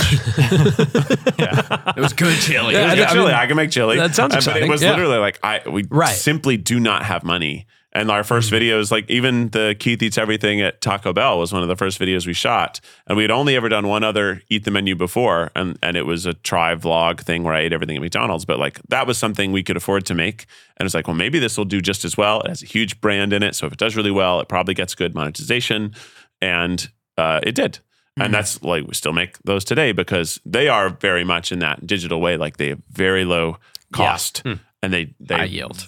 F- unreasonably yeah. high yield. My memory of the first year is obviously compressed, but in the beginning, we were cobbling together equipment that we had owned from back in the day. And it's cool, I have this camera, cool, I have this busted light. I have a tripod. I have a C-stand. Yeah. yeah. um, and then we were editing ourselves. And so Got it was it. just a, a gradual process of building the team up. And we were shooting. Yep. Yeah. I was like, I would be in front. I was like, okay, Zach, now you sit down. Yeah. And I'll run the cameras. And yeah. I'll be running the sound. And, and it, I, I'm frankly like... You know, look, it's unsustainable, but obviously I miss that energy. I, I think that there's a infectious quality to that content because it was so handmade um, that is hard to replicate, but it's we mm-hmm. could not sustain that forever because we we burnt to a crisp. And at that time, everyone's focused on that one video for that period of time. I put my entire... Yeah. life force mm-hmm. into every single release. No, we were there, I mean, from eight a.m. until one in the morning, like every day for yeah. the first several months. That's and I would be sitting next to Zach and be like, and we really were stressing to make sure that, especially our first videos they had to be as a company, have to be incredible. They have to be better than anything we've ever yeah, done. Better. So we were going to sit next to each other and we're going to watch this cut over and over and over. I'm like, oh, this joke would be funnier if it was a half a second. Yeah, Keith job. and I love doing the split yeah, yeah. headphones. Yeah. Where, start and yeah. stop, start and stop. Yeah. yeah. The group edit. Mm-hmm. Yeah. The group yeah. edit. We love a group edit. Mm-hmm. Frustrating, but fun. Mm-hmm. And always pays off, honestly. Mm-hmm. It, it, does, it, it does It does pay off. Always it's pay so off. grueling yeah. and terrible to go through an edit with someone else, but there, it look, works. We are now responsible business owners, and so it's like, you can't make every piece of content as good as it right. could possibly be because the amount of physical and emotional labor that goes into that is just unsustainable. Totally. Um, and that's something that I've really struggled with because it doesn't feel good to put things out that you know in your heart are not as good as you could possibly do. It feels even worse when you're like, that's a six out of ten, and then YouTube validates it and ranks it, you know, for yeah. you, and it's mm-hmm. like, that was actually a five, guys. Right. You know, and you're like, oh. oh okay. Yeah. What's that say about the other video? Yeah, yeah, yeah. yeah. It's, I find sometimes that it's not even about being like good, it's just less me.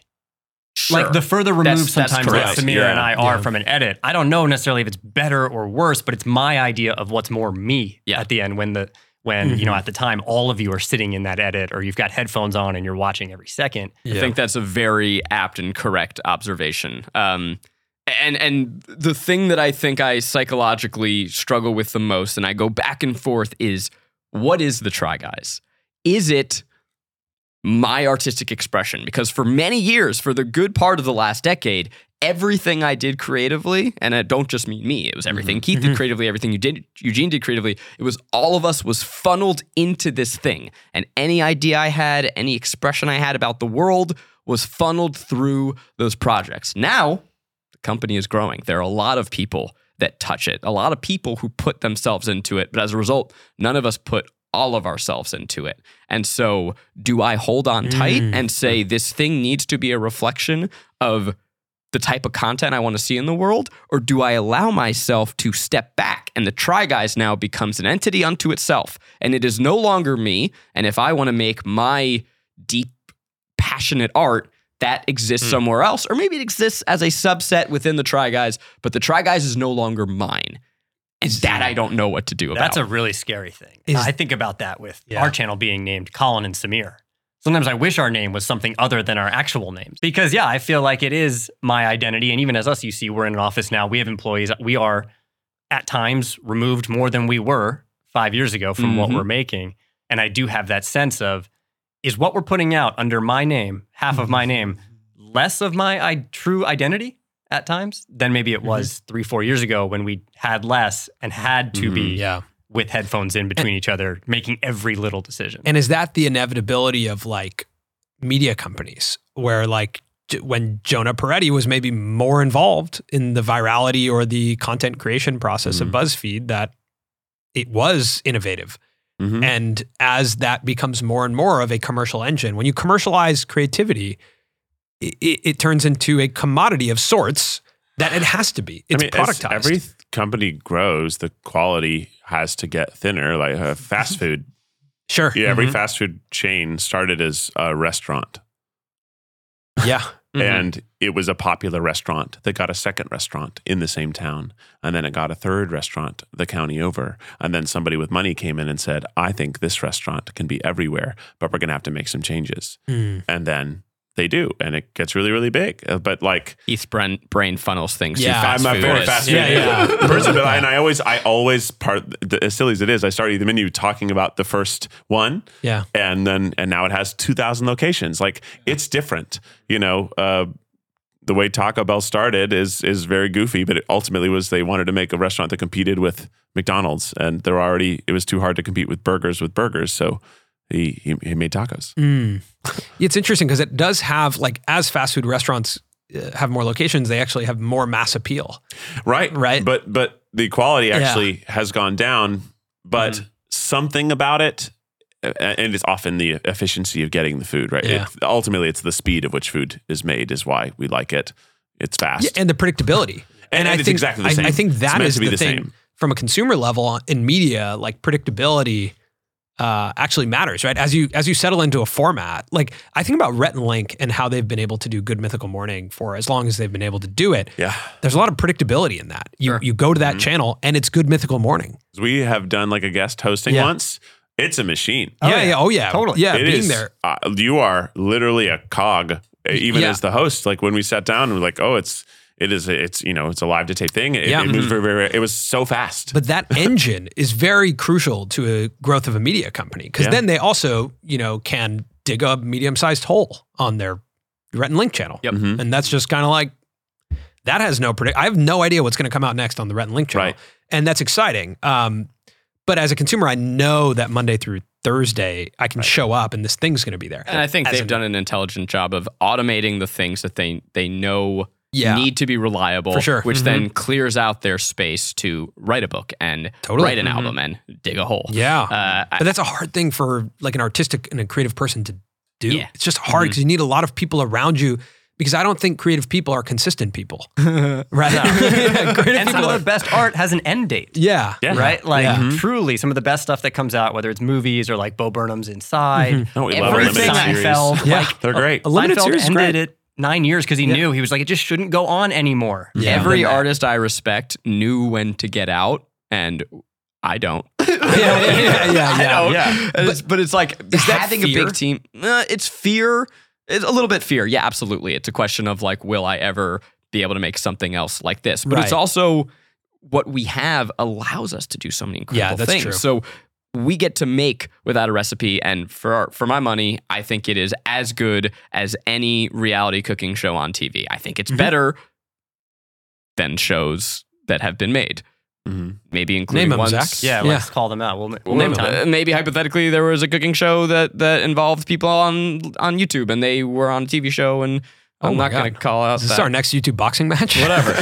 we will not. I will never talk. Yeah, I don't even know where you're going yeah, with it. It was so. Us. We made a T V. Yeah, we made yeah. a Food Network uh, show. We, we made no, no, a I just don't know if I'm allowed to call it out. We covered it in our newsletter. Yeah, yeah. It didn't get picked up, so... They yeah. agreed. They didn't make any more. Yeah. So. But we're a, we have a team.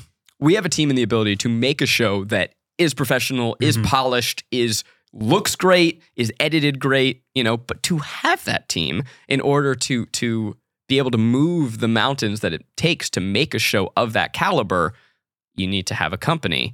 Um, and in order to have that company, you need to have a certain output. Yeah. So I, you know, look, we know that we would be more successful if we shut up and play the hits. We have some shows that are more reliable, and we've tried to do a good job of finding the ones that we enjoy. You know, Keith only does Eat the Menu because it crushes and he loves doing it's it. It's fun. And he's mm-hmm. figured out a yeah. way to make it into something that he loves by having guests and and telling jokes, mm-hmm. right? But we also still make really stupid, random fucking videos totally. that our audience is like, what is this? Yeah, where did that mm-hmm. come from? And yeah. that is us being bad business owners. Sure. Mm-hmm. But that's the only way we're going to get through this. Yeah. I mean, we're trying to incorporate that right now. I mean, we've started having like meetings every Thursday morning to come up with concepts that truly don't make that much sense for the engine that we've built. Mm. And we're trying to figure out like how and when to make these videos that yeah. we just have to make. How or do else, you make like, time for that? Yeah, we you know, need like, to make time you... for it because it's like essential to who we are and how we came into this career in the first place. What's and weird I, is when you know what's going to work, but you don't want to make it. And I guess that's similar to when you talked How about like the first, right? And you're like, I know that's the right idea, but I don't really want to make that one, yeah, right. you know? I, I, and I know this one's not going to perform, but I want to make it. Right. And, like we knew Try Guys put on big robot skeletons is not going to be the thing that our majority female audience, sure. you know, who grew up watching us because we, you know, helped, uh, other guys understand that they have a lot of harder stuff sure. than us. Yeah. But we really wanted to drive a big old robot exoskeleton. Yeah, sure. I mean, who doesn't yeah, want to get in a gigantic mech yeah. and crush stuff? Of course. Hilarious. Yeah. But yeah. it was like, well, this video isn't going to be a slam dunk on yeah. our channel, but what an experience for us this mm-hmm, gets to be. Mm-hmm. I made an entire experience.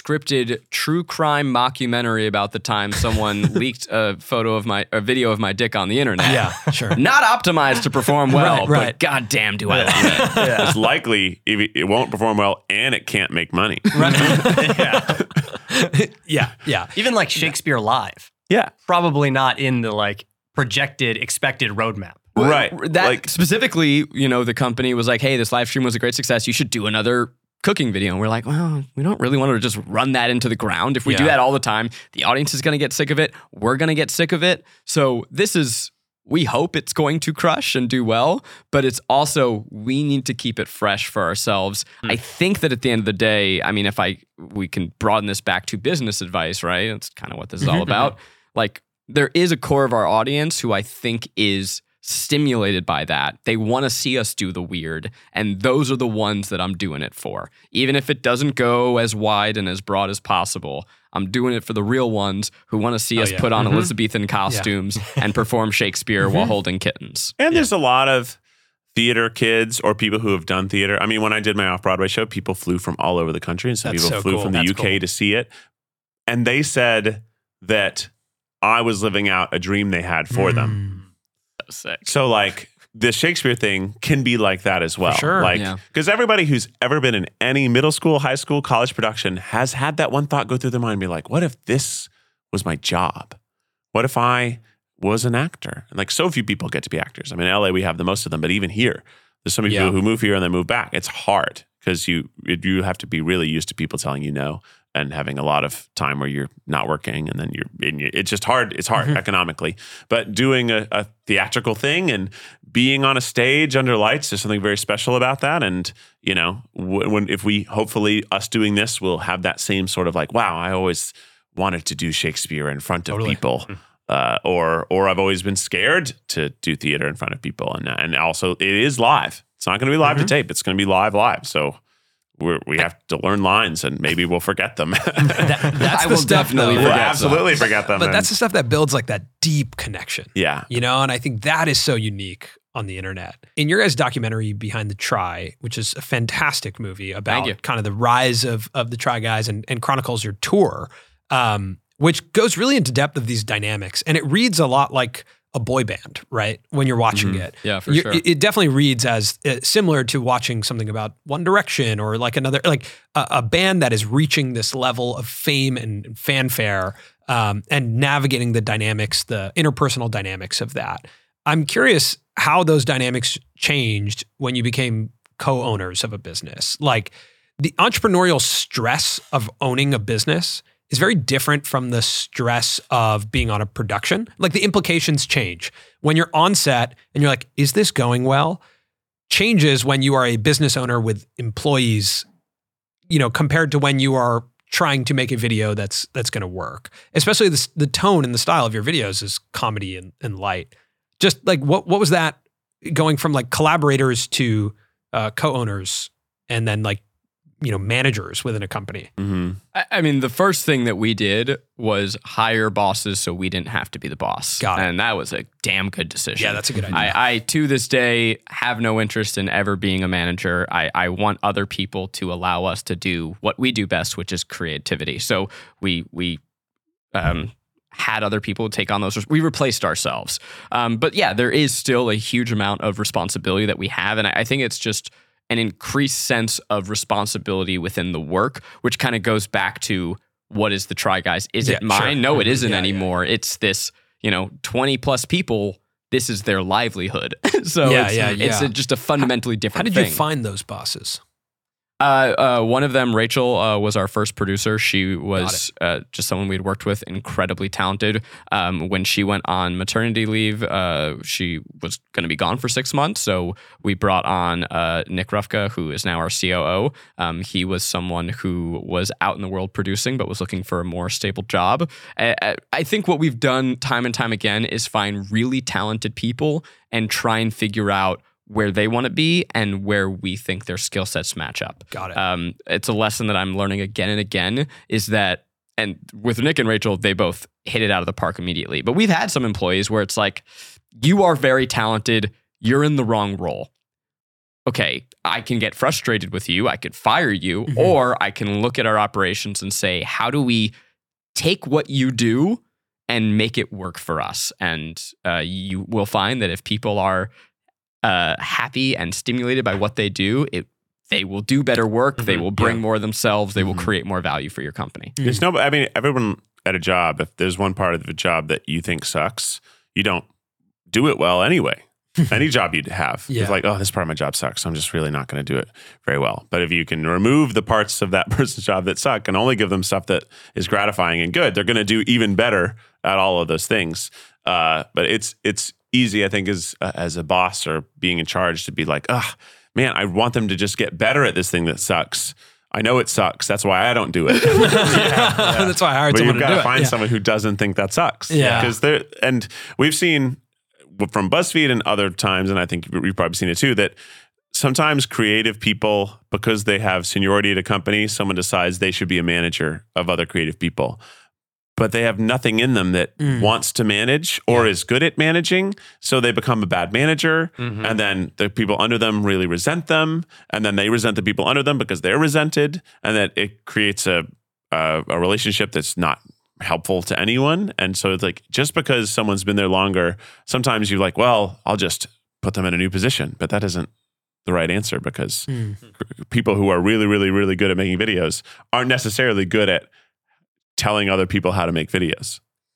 Yeah, totally. You got to find someone who is not interested in being creative, but has empathy for the creative process and creative right. people. Yeah, or like has been creative, but really wants to be uh, more about the the structure of things now. Like I've just changed. I really found that I like this stuff more than I thought I did, and mm-hmm. I want to do this. Then you get yeah. someone who is still learning, but they're excited to learn. So they're going to be getting better and they're more invested in doing it. The thing I always wondered with the like C O O role, which I think is becoming C O O and president and C E O is becoming more of a prevalent role in the creator space right now. Um, and I think that's like, you know, we're probably now entering a point where we could use a, you know, operations person here. Yeah. Um, that person though, like Nick still works f- for you guys. So sure. if Nick wants a raise, yeah. yeah, he still comes to you, right? Yeah. Or if you need to let go of Nick, that's yeah. on you guys. Correct. If, yeah. if yes, ultimately, we got. We still got to be the bosses. You still have to be yeah. the bosses right. of that, which and, is, and we've had to do a lot of yeah. grown-up work that sucks. Totally, yeah. Uh, we've had to rise to challenges that sucks. Uh, our as we started, um, we used to be four people. Now we're three. There are a lot of responsibilities. We we divvy things up amongst mm. ourselves that Keith and I now do yeah. that we never did. Um, and so we had to rise to that challenge, find that we were actually, we had a, a talent and aptitude for things that we d- where we didn't think we would excel. Mm. Um, and so part of that is confidence, but also part of that is uh, uh, in empowering your employees to make good decisions. And so yeah. I think one of the things that we're really good at is being empathetic, uh, admitting what we don't know, um, and empowering people around us to make decisions.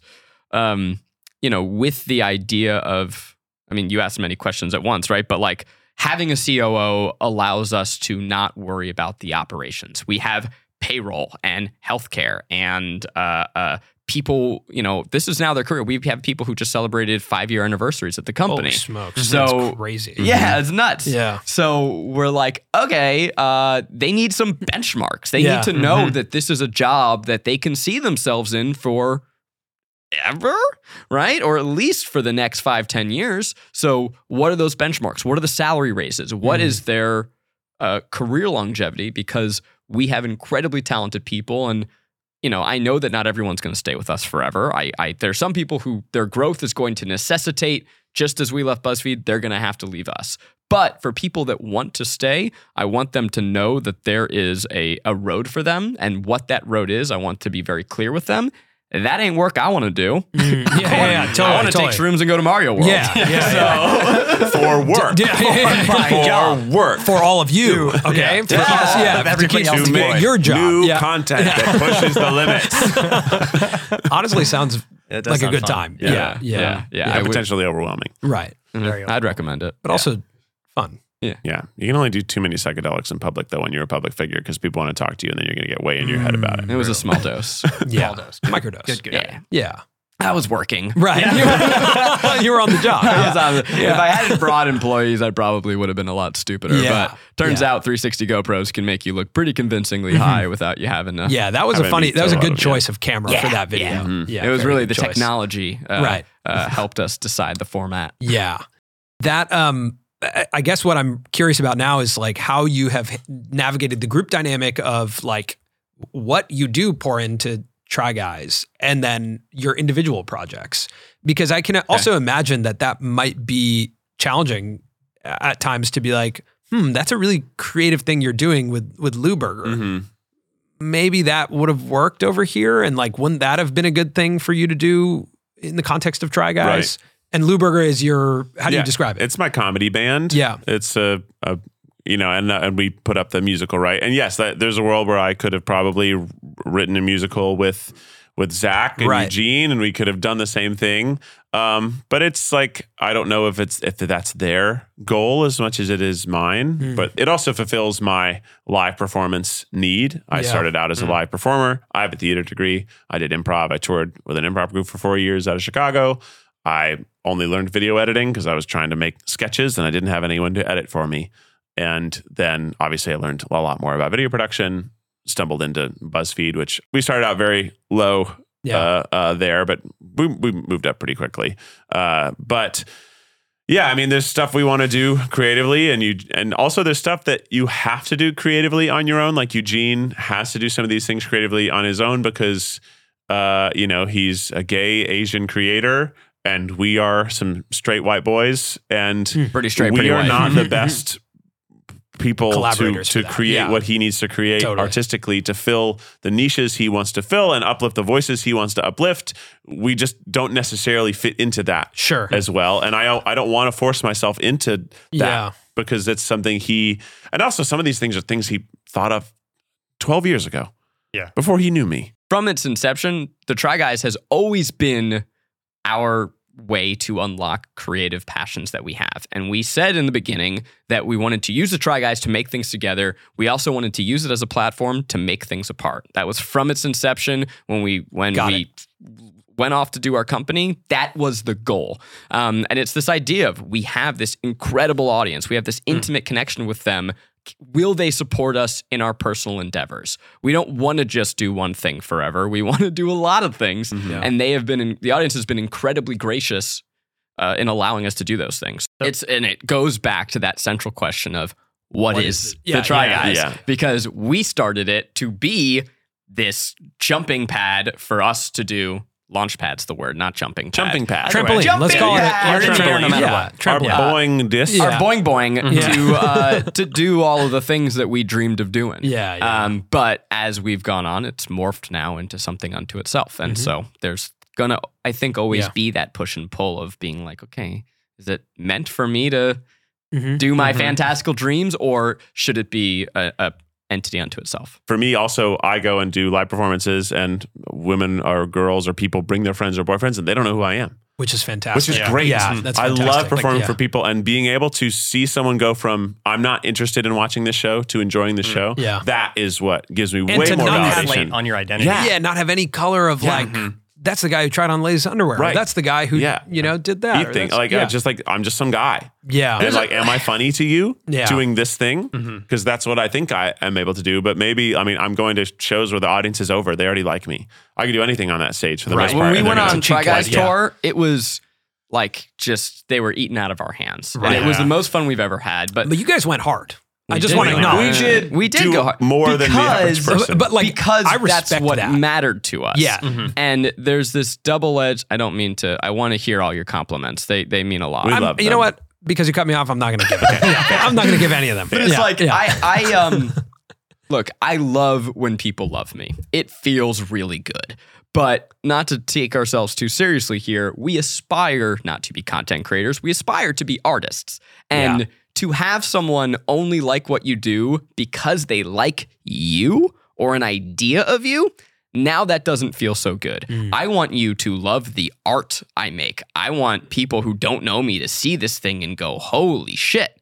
Now, I probably should go and look at the Try Guys as a whole and say, I have made this entity that deeply impacts people, that's helped them interpret their place in the world. Uh, and I do feel that sense of pride. Mm. It's, it's you know, some, it's helped people get through things. It's helped people understand who they are. It's helped people embrace parts of their identity. But over time, now that morphs into people just, they want to support you and they love it because they love you.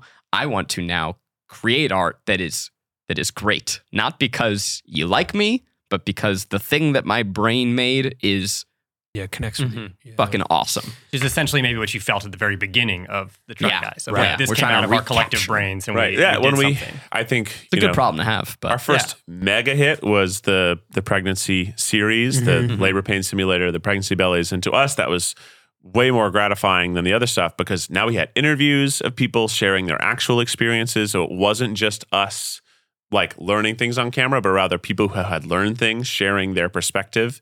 And then you get to see us goofily like roll around in pregnancy bellies, but you're hearing from real parents. It who felt are like, more artfully mm. created. It, it felt yeah. like art. And it was like kind of a, it became, it start, that's when it really became more of a show and less of videos. Yeah. And, and we have both now. We have videos that are part of the show and videos that are videos and series mm-hmm. that are different. And, and then we have competition cooking shows. So we have a whole, mm-hmm. we have a much wider spread of content you, now. I guess what I'm trying to say is, do you, I think a lot about the difference between content and art. Yeah. And again, yeah. I, I, I don't mean to sound too pretentious, but I want to make art. And I, I think content is meant to flow through you. You scroll through TikTok, that's content. You read some tweets, that's content. It's meant to Uh, satiate you. It's meant to yeah. help you mm-hmm. through life because life is life fucking sucks. Work sucks. I need to shut off my brain and watch some content. I'm gonna fold mm-hmm. laundry and watch The Bachelor. That shit is content. I don't. We make content. We make content a lot. Yeah, that's a necessity of our job. But I don't necessarily feel good making content. Mm. Um, and so that's that's that's the struggle that I feel when I when I lay down mm. at night. How much do you connect with the craft of being a YouTube creator? Like, how in the weeds are you uh, on YouTube? Because I, I do think that I, what I've I think noticed I'm a is, self-loathing YouTuber. Yeah. The craft of making a good YouTube video has so many other elements uh, than the craft of making a, a good video or a good art, right? Like sometimes I'll look at some of our, our work and I'll be like, that was a, that was a good video, but the thumbnail was excellent. So it dominated. Yeah. And that oh, yeah. was an excellent video, but we really couldn't encapsulate it well and right. it just tanked. That's, but like the A V D that? is really high. Like people really liked it who watched it, but we mm. couldn't get enough people in the door. Like uh, it's it's tough because we well we talk as much about like I want to make art, I don't like making content. At the same time, you have to sometimes be like, if we can't think of the title and thumbnail for this video, we shouldn't make it. Of course. Because mm-hmm. no one's gonna watch it. Yeah. If if you can't sell the video before someone's watched it, it's kind of a waste of your time to make it to begin yeah. with.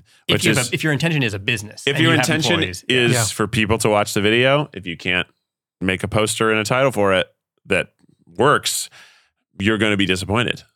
Yeah. Because people won't watch it. There's a lot of YouTubers now who grew up watching YouTube, consuming YouTube, and wanting to make YouTube. Um, and they are they are students of YouTube. That is not us. Yeah. Uh, Keith comes from a live performance improv background. Eugene and I went to film school. We wanted to only yeah. make movies. Mm-hmm. Uh, you know, I when when I'm thinking about how we shape our videos, I'm not thinking about retention time. I'm thinking about Joseph Campbell. It's yeah, like yeah. I, I'm, that's how I'm approaching the the craft of our videos.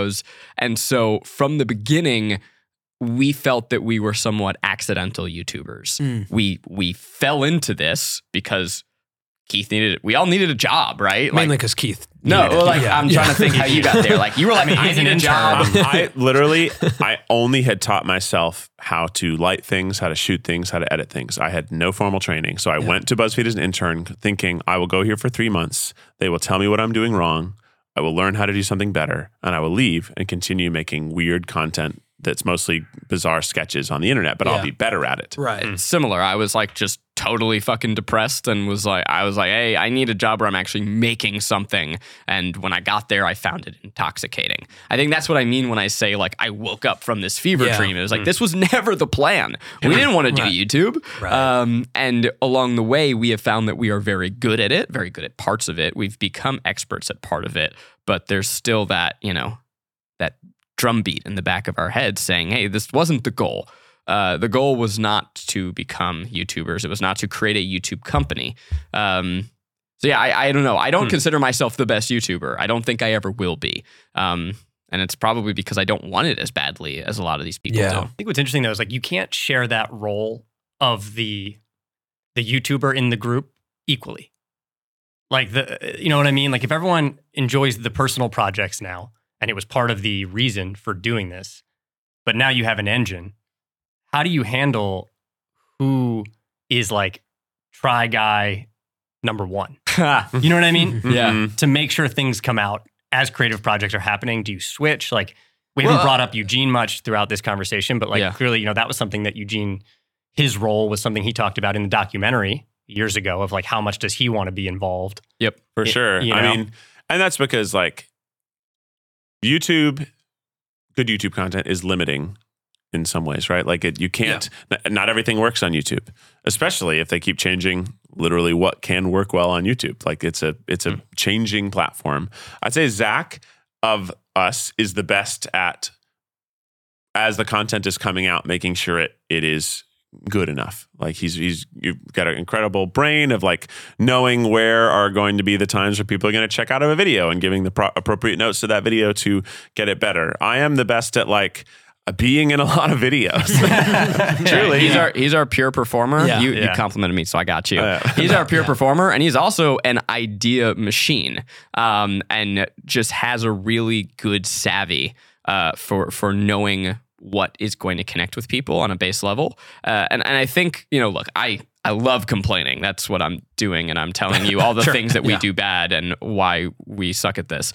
But uh, it is, we've, we've found the parts of the job that we love. And so for Eugene, I think in the behind the scenes, there, there was less that he loved. Yeah. And so it was, he was like, okay, how do, we've all just found the parts of the business that we enjoy doing. He really loves branding and thinking about our our outward uh, uh, strategy. Mm-hmm. Um, and he really loves like sinking his teeth into our bigger projects. And he loves performing. Beyond that, he, the projects that he wants to work on are are right now outside of us. And we are, as from yeah. our inception, creating space for that to happen. I love working with edits. That is where I have fun. And so that's what I do. I work with our, our editors. I give notes. Um, I think about pre-production with our producer. Um, I, I think about how to structure the storytelling and new ways to structure our storytelling. I think about how we're shooting things. Keith loves performing. And so that is what you're going to see him doing a lot, spending a lot of his time yeah. doing. He loves coming up with new ideas. Um, but you know, like you were talking about like, what is the Try Guys? Like, what are we like? How do I think that it has always been the secret to why the Try Guys is so good is that the that we were all different. Yeah. That our backgrounds are different. Our wants were different. Our things that we thought would do better were different. Our interests are different. And it did create a way for us to both divide and conquer and unify and conquer over things. And like, we just know what our strengths are and we also disagree. And then we have to work through something that uh, appeals to both people. Uh, like, you know, we just all come at it in such a different way and from a different background. So the content has multiple perspectives. Even the whole idea of like, what, what difference it's like Try Guys from like Jackass is that we don't always want to do what we're doing. Not all of us, at least. Mm. And we're at Jackass. They're all like, all right, we're all going to go in there and, and uh, chop our dicks off.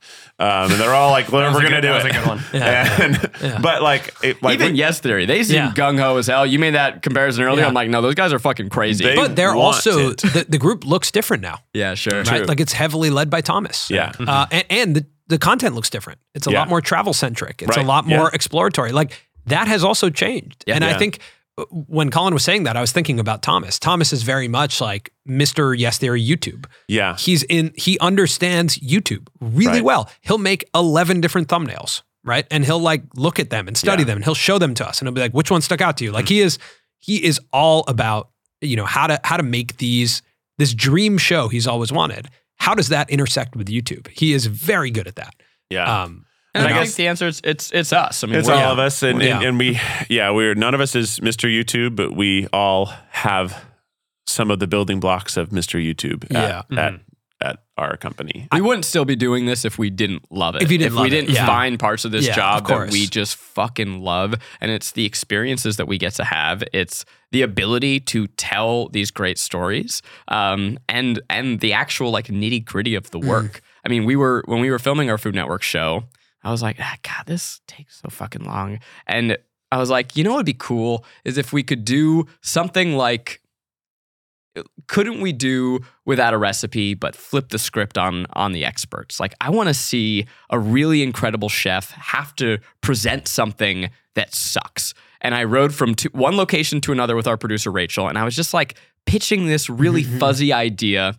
And I got out of the car and I said, guys, I got a new show. Mm-hmm. And we we spit it back and forth. We we mm-hmm. came up with some gamification ideas to it. And soon enough, we had Phoning It In, which is now our second or third biggest show. Mm-hmm. And it's that that speed, that ability to yeah. just have an idea and have the team around you to to nurture that idea and then to execute it at a really high level. That is something that is so uniquely awesome totally. to YouTube. We we get to, we don't have a gatekeeper. We get to greenlight our own ideas. And so that is a huge blessing and something that I wouldn't trade for anything. Yeah. Agreed. Yeah. Yeah, that is the best part of YouTube uh, and of internet creation is that basically you decide what you put out there. If we tried to make that show in a traditional way, we would have pitched it to yeah, yeah, all the fucking networks. Yeah. It would have been a four-month a process, process of pitching. Yeah.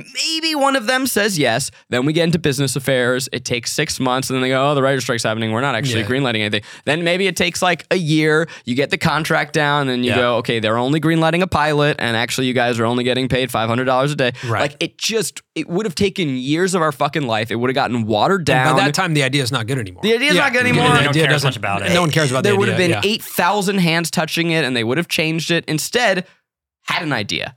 We yeah. we tested it. We said, this is cool. We shot it. It was the brain trust of me, Keith, our producer, Rachel, and our editor, Devlin. We figured it out together, and it's fucking awesome. Mm. And that's it. Like mm. Momentum is uh, so incredibly important to creativity. Like the mm-hmm. distance between uh, an idea and creation has gone like this, right? It's like way shorter of a gap between idea and creation. Yeah. And that...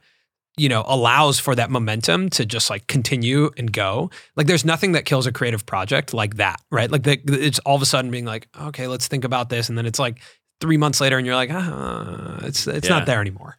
I also like uh, the longer we have relationships with different members of our team, the more I understand why like uh, directors famously have editors they work with. Yeah, that they only work with them. They just, because yeah. like, they get it. Yeah, yeah. yeah. There's a nonverbal language. Yeah, There's having like, yeah. worked with editors that didn't normally make our shows, I, we have to I had, we have to go over there and mm-hmm. sit with them and explain to them and help them get it. And they never really Especially get it. Comedy. They may not have the va- vocabulary. Yeah. Comedy Especially is like really how hard. Our comedy works yeah. too. Mm-hmm. Like Comedy's we have hard. a there's an expectation of our characters, but also even how we deliver jokes and how, what the pace yeah. of our content mm-hmm. is. Like we every time we get a new shooter or someone behind camera, it's like, ugh, they don't know how to do the little bump in right, on right, a joke. Right, right, it's right. just yeah.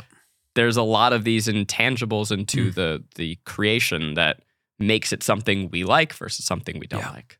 Do you, when you look out, do you think there's another traditional media project that the Try Guys do? Like to a big degree, obviously the Food Network oh, show. Like, so, do you still have aspirations? Oh, like to do you, something. Like when you look at the next five years, I'm sure individually you have aspirations to do things that intersect with traditional media. Well, but I mean, as a group, do you feel like, oh, like our biggest project has not been done yet outside of like releasing it on our own? I think like us coming together as a group is going to be more seasonal, right? We're going to be ah, doing these big live stream events. Uh, we're going to be doing our tentpole seasons, like Without a Recipe. Years ago, we did this series called The Dirty Tour, where we raced things that shouldn't be raced, like swamp boats, et cetera. We've talked about doing another season of that, right? I... I I think, though, that the majority of our content, we're, we're having fun broadening it, bringing in new people who uh, yeah. who can try experiences and have fresh takes on them. We're just, I mean, it's a necessity. It's also artistically interesting to to broaden the Try Guys and then let, when the three of us come together, feel like that event. Big deal, yeah. Um, mm-hmm. And I do think a lot of the big projects that we want to do for the next couple of years, at least, are going to be things where, by necessity, we we spearhead them solo, but find ways to bring it back mm. to the company. I would love to make a movie. I don't think that movie is going to star me, Keith, and Eugene. Right. I just don't think that that is the kind of role that Keith sure. and Eugene want. I think that what I want to make isn't going to align with what they want to do. Um, but I yeah. think that there's a huge opportunity to still have it feel part of the narrative of what the Try Guys mm. are creating, um, and it's either directly having the production company do it because our production capabilities, the team that we work with, is just out of this fucking world, or it's because I'm bringing people along on the journey. For and me, like, we root for each other in our individual pursuits because it still makes the brand look great. For sure, of course. You know, yeah. Like, yeah, yeah, yeah, yeah, yeah. If if Eugene can sell an amazing show, that's awesome. Right, mm-hmm. that's great. Mm-hmm. That's mm-hmm. really good. Totally, yeah, that's really if, good. If, if Zach can make a film and it doesn't involve us at all and it, it's a success, that's even better. Yeah. Like if I, you know, part of the, the model for the short film is like, cool, can we show this higher tier production capability? Who knows what type of work that may lead to in the future? Can we take on, uh, uh, uh, can we do something like what Portal A does and produce... Probably not YouTube Rewind, but high-tier commercials yeah, for totally. other mm-hmm. brands that live on YouTube. Is like, that something that happens right now? Like, does the production company produce kind of just like not, branded content, not ads? Currently. Not currently. Not uh, currently. Just, just for it, our It's just channel. internal. So, yeah. but, and, but is this structure like production company and then other company that holds the I P of Try Guys, or is that all one company? Right now, it's all one it's thing. All one thing. Yeah. Um, yeah, right now, it's all one thing. Got it. And when you look at like... that you were saying like the Try Guys YouTube channel is the primary source of revenue. The, but you've expanded into other content as mm-hmm. well, yep. like podcast network mm-hmm. and, um, doing our live streams and live streams, obviously yeah. we have merch. It's not a huge, sure. We've talked about of, doing another YouTube channel. It's just a kind of a bandwidth thing. And yeah. That's mm-hmm. a big how much do thing. Yeah. You have totally. to put so much into its launch. Oh my God. And yeah. it's like, it's, it's a risk.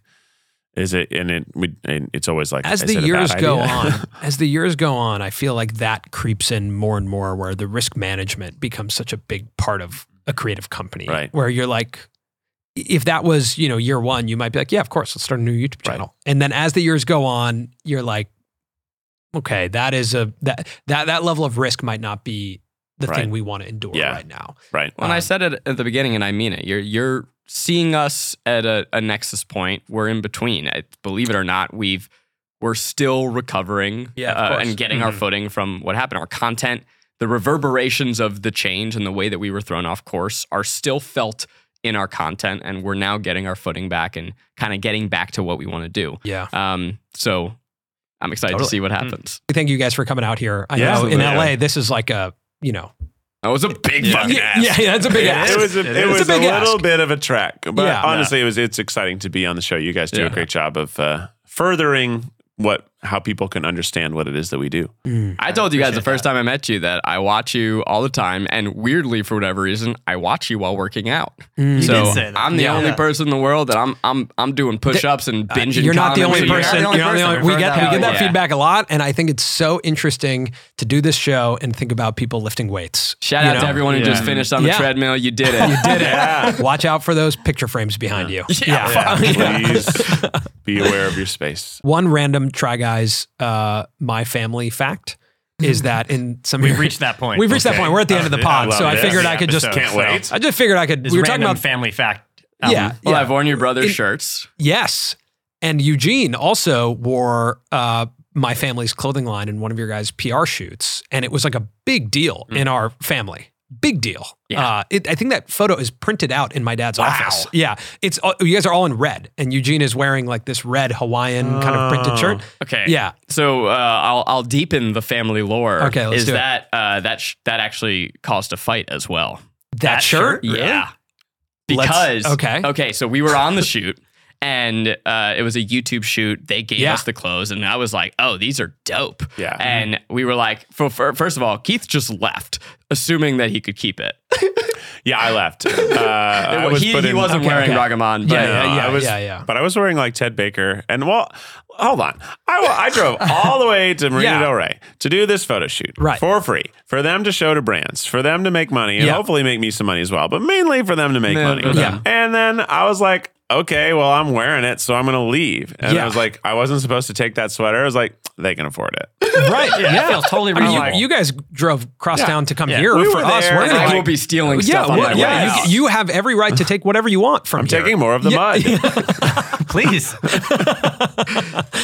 So Eugene and I made the mistake, or rather I, we stood behind and we were like, oh, can we keep this? And they're yeah. like, oh, let me go ask. So they do this whole thing and they say, you both can keep it. And I'm like, wow. Yeah. And Eugene's like, you seem like you really want the shirt. Yeah. And I'm like, I'm like, I mean, because I was complimenting him all day. Mm. We were both wearing Ragamon. Mm. And I was like, I mean, yeah, it's, it's an amazing shirt. You yeah. should, what? And he's like, no, you, you seem like you really want it. You take mm. it. I'm like, okay. Yeah. So I kept the shirt. And that ah. shirt that he wore, I started wearing. It's a fucking great shirt. I yeah, wore it for years. Shirt. Years later, yeah. he called me out on it. And he was like, you stole that shirt from me. I'm like, no, no, no, no, no. Wow. You said wow. that you didn't want it, and yeah. therefore I could take it. He's like, no, you were making it really clear that you wanted oh, the shirt. I'm wow. like, no, I was complimenting you because yeah. you didn't like that you were in shorts and you were unsure of your mm. look, and you looked great. So it was this, it was yeah. like, yeah. he was like holding it for years, and finally wow. it came That's out. Good. But I will say that this shirt is the gift that keeps on giving. I was at a a Florida Keys wedding, yeah. and uh, I was like, well, we gotta wear our, our yeah. dope flowy shirts. So I gave that shirt to one of my best friends in the world, uh, wow. my friend Eric. I let him wear it, and he loved it so much that I was like, you know what?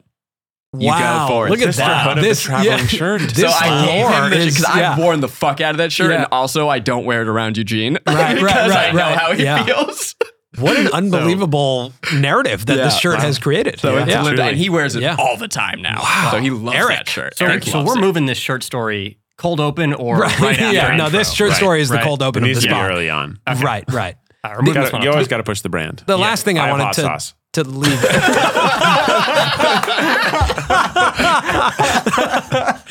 We should give you guys we'll, some we'll put the space link in to the plug. Yeah, yeah, yeah. We'll put the hot sauce. That's what Eat the Menu's for. Yeah, that's, that's why you're really here. It. Yeah, is to promote the sauce. I actually forgot to bring you guys sauce. I'll have to mail you some. Mm. That'd be great. Yeah. Um, all right, guys. Well, thanks. Thank you. Guys. Thanks. Yeah. Later. See ya. Bye. Quick end, so we keep retention. Yep. You know, yeah, that's how you have to do it. Out, yeah, out. It's over. Yeah, you but, wouldn't even um, want to include this, even if it was funny. Right. Yeah. Like if you say something really good right now, we won't include it. Yeah, you can't use it. Thank you.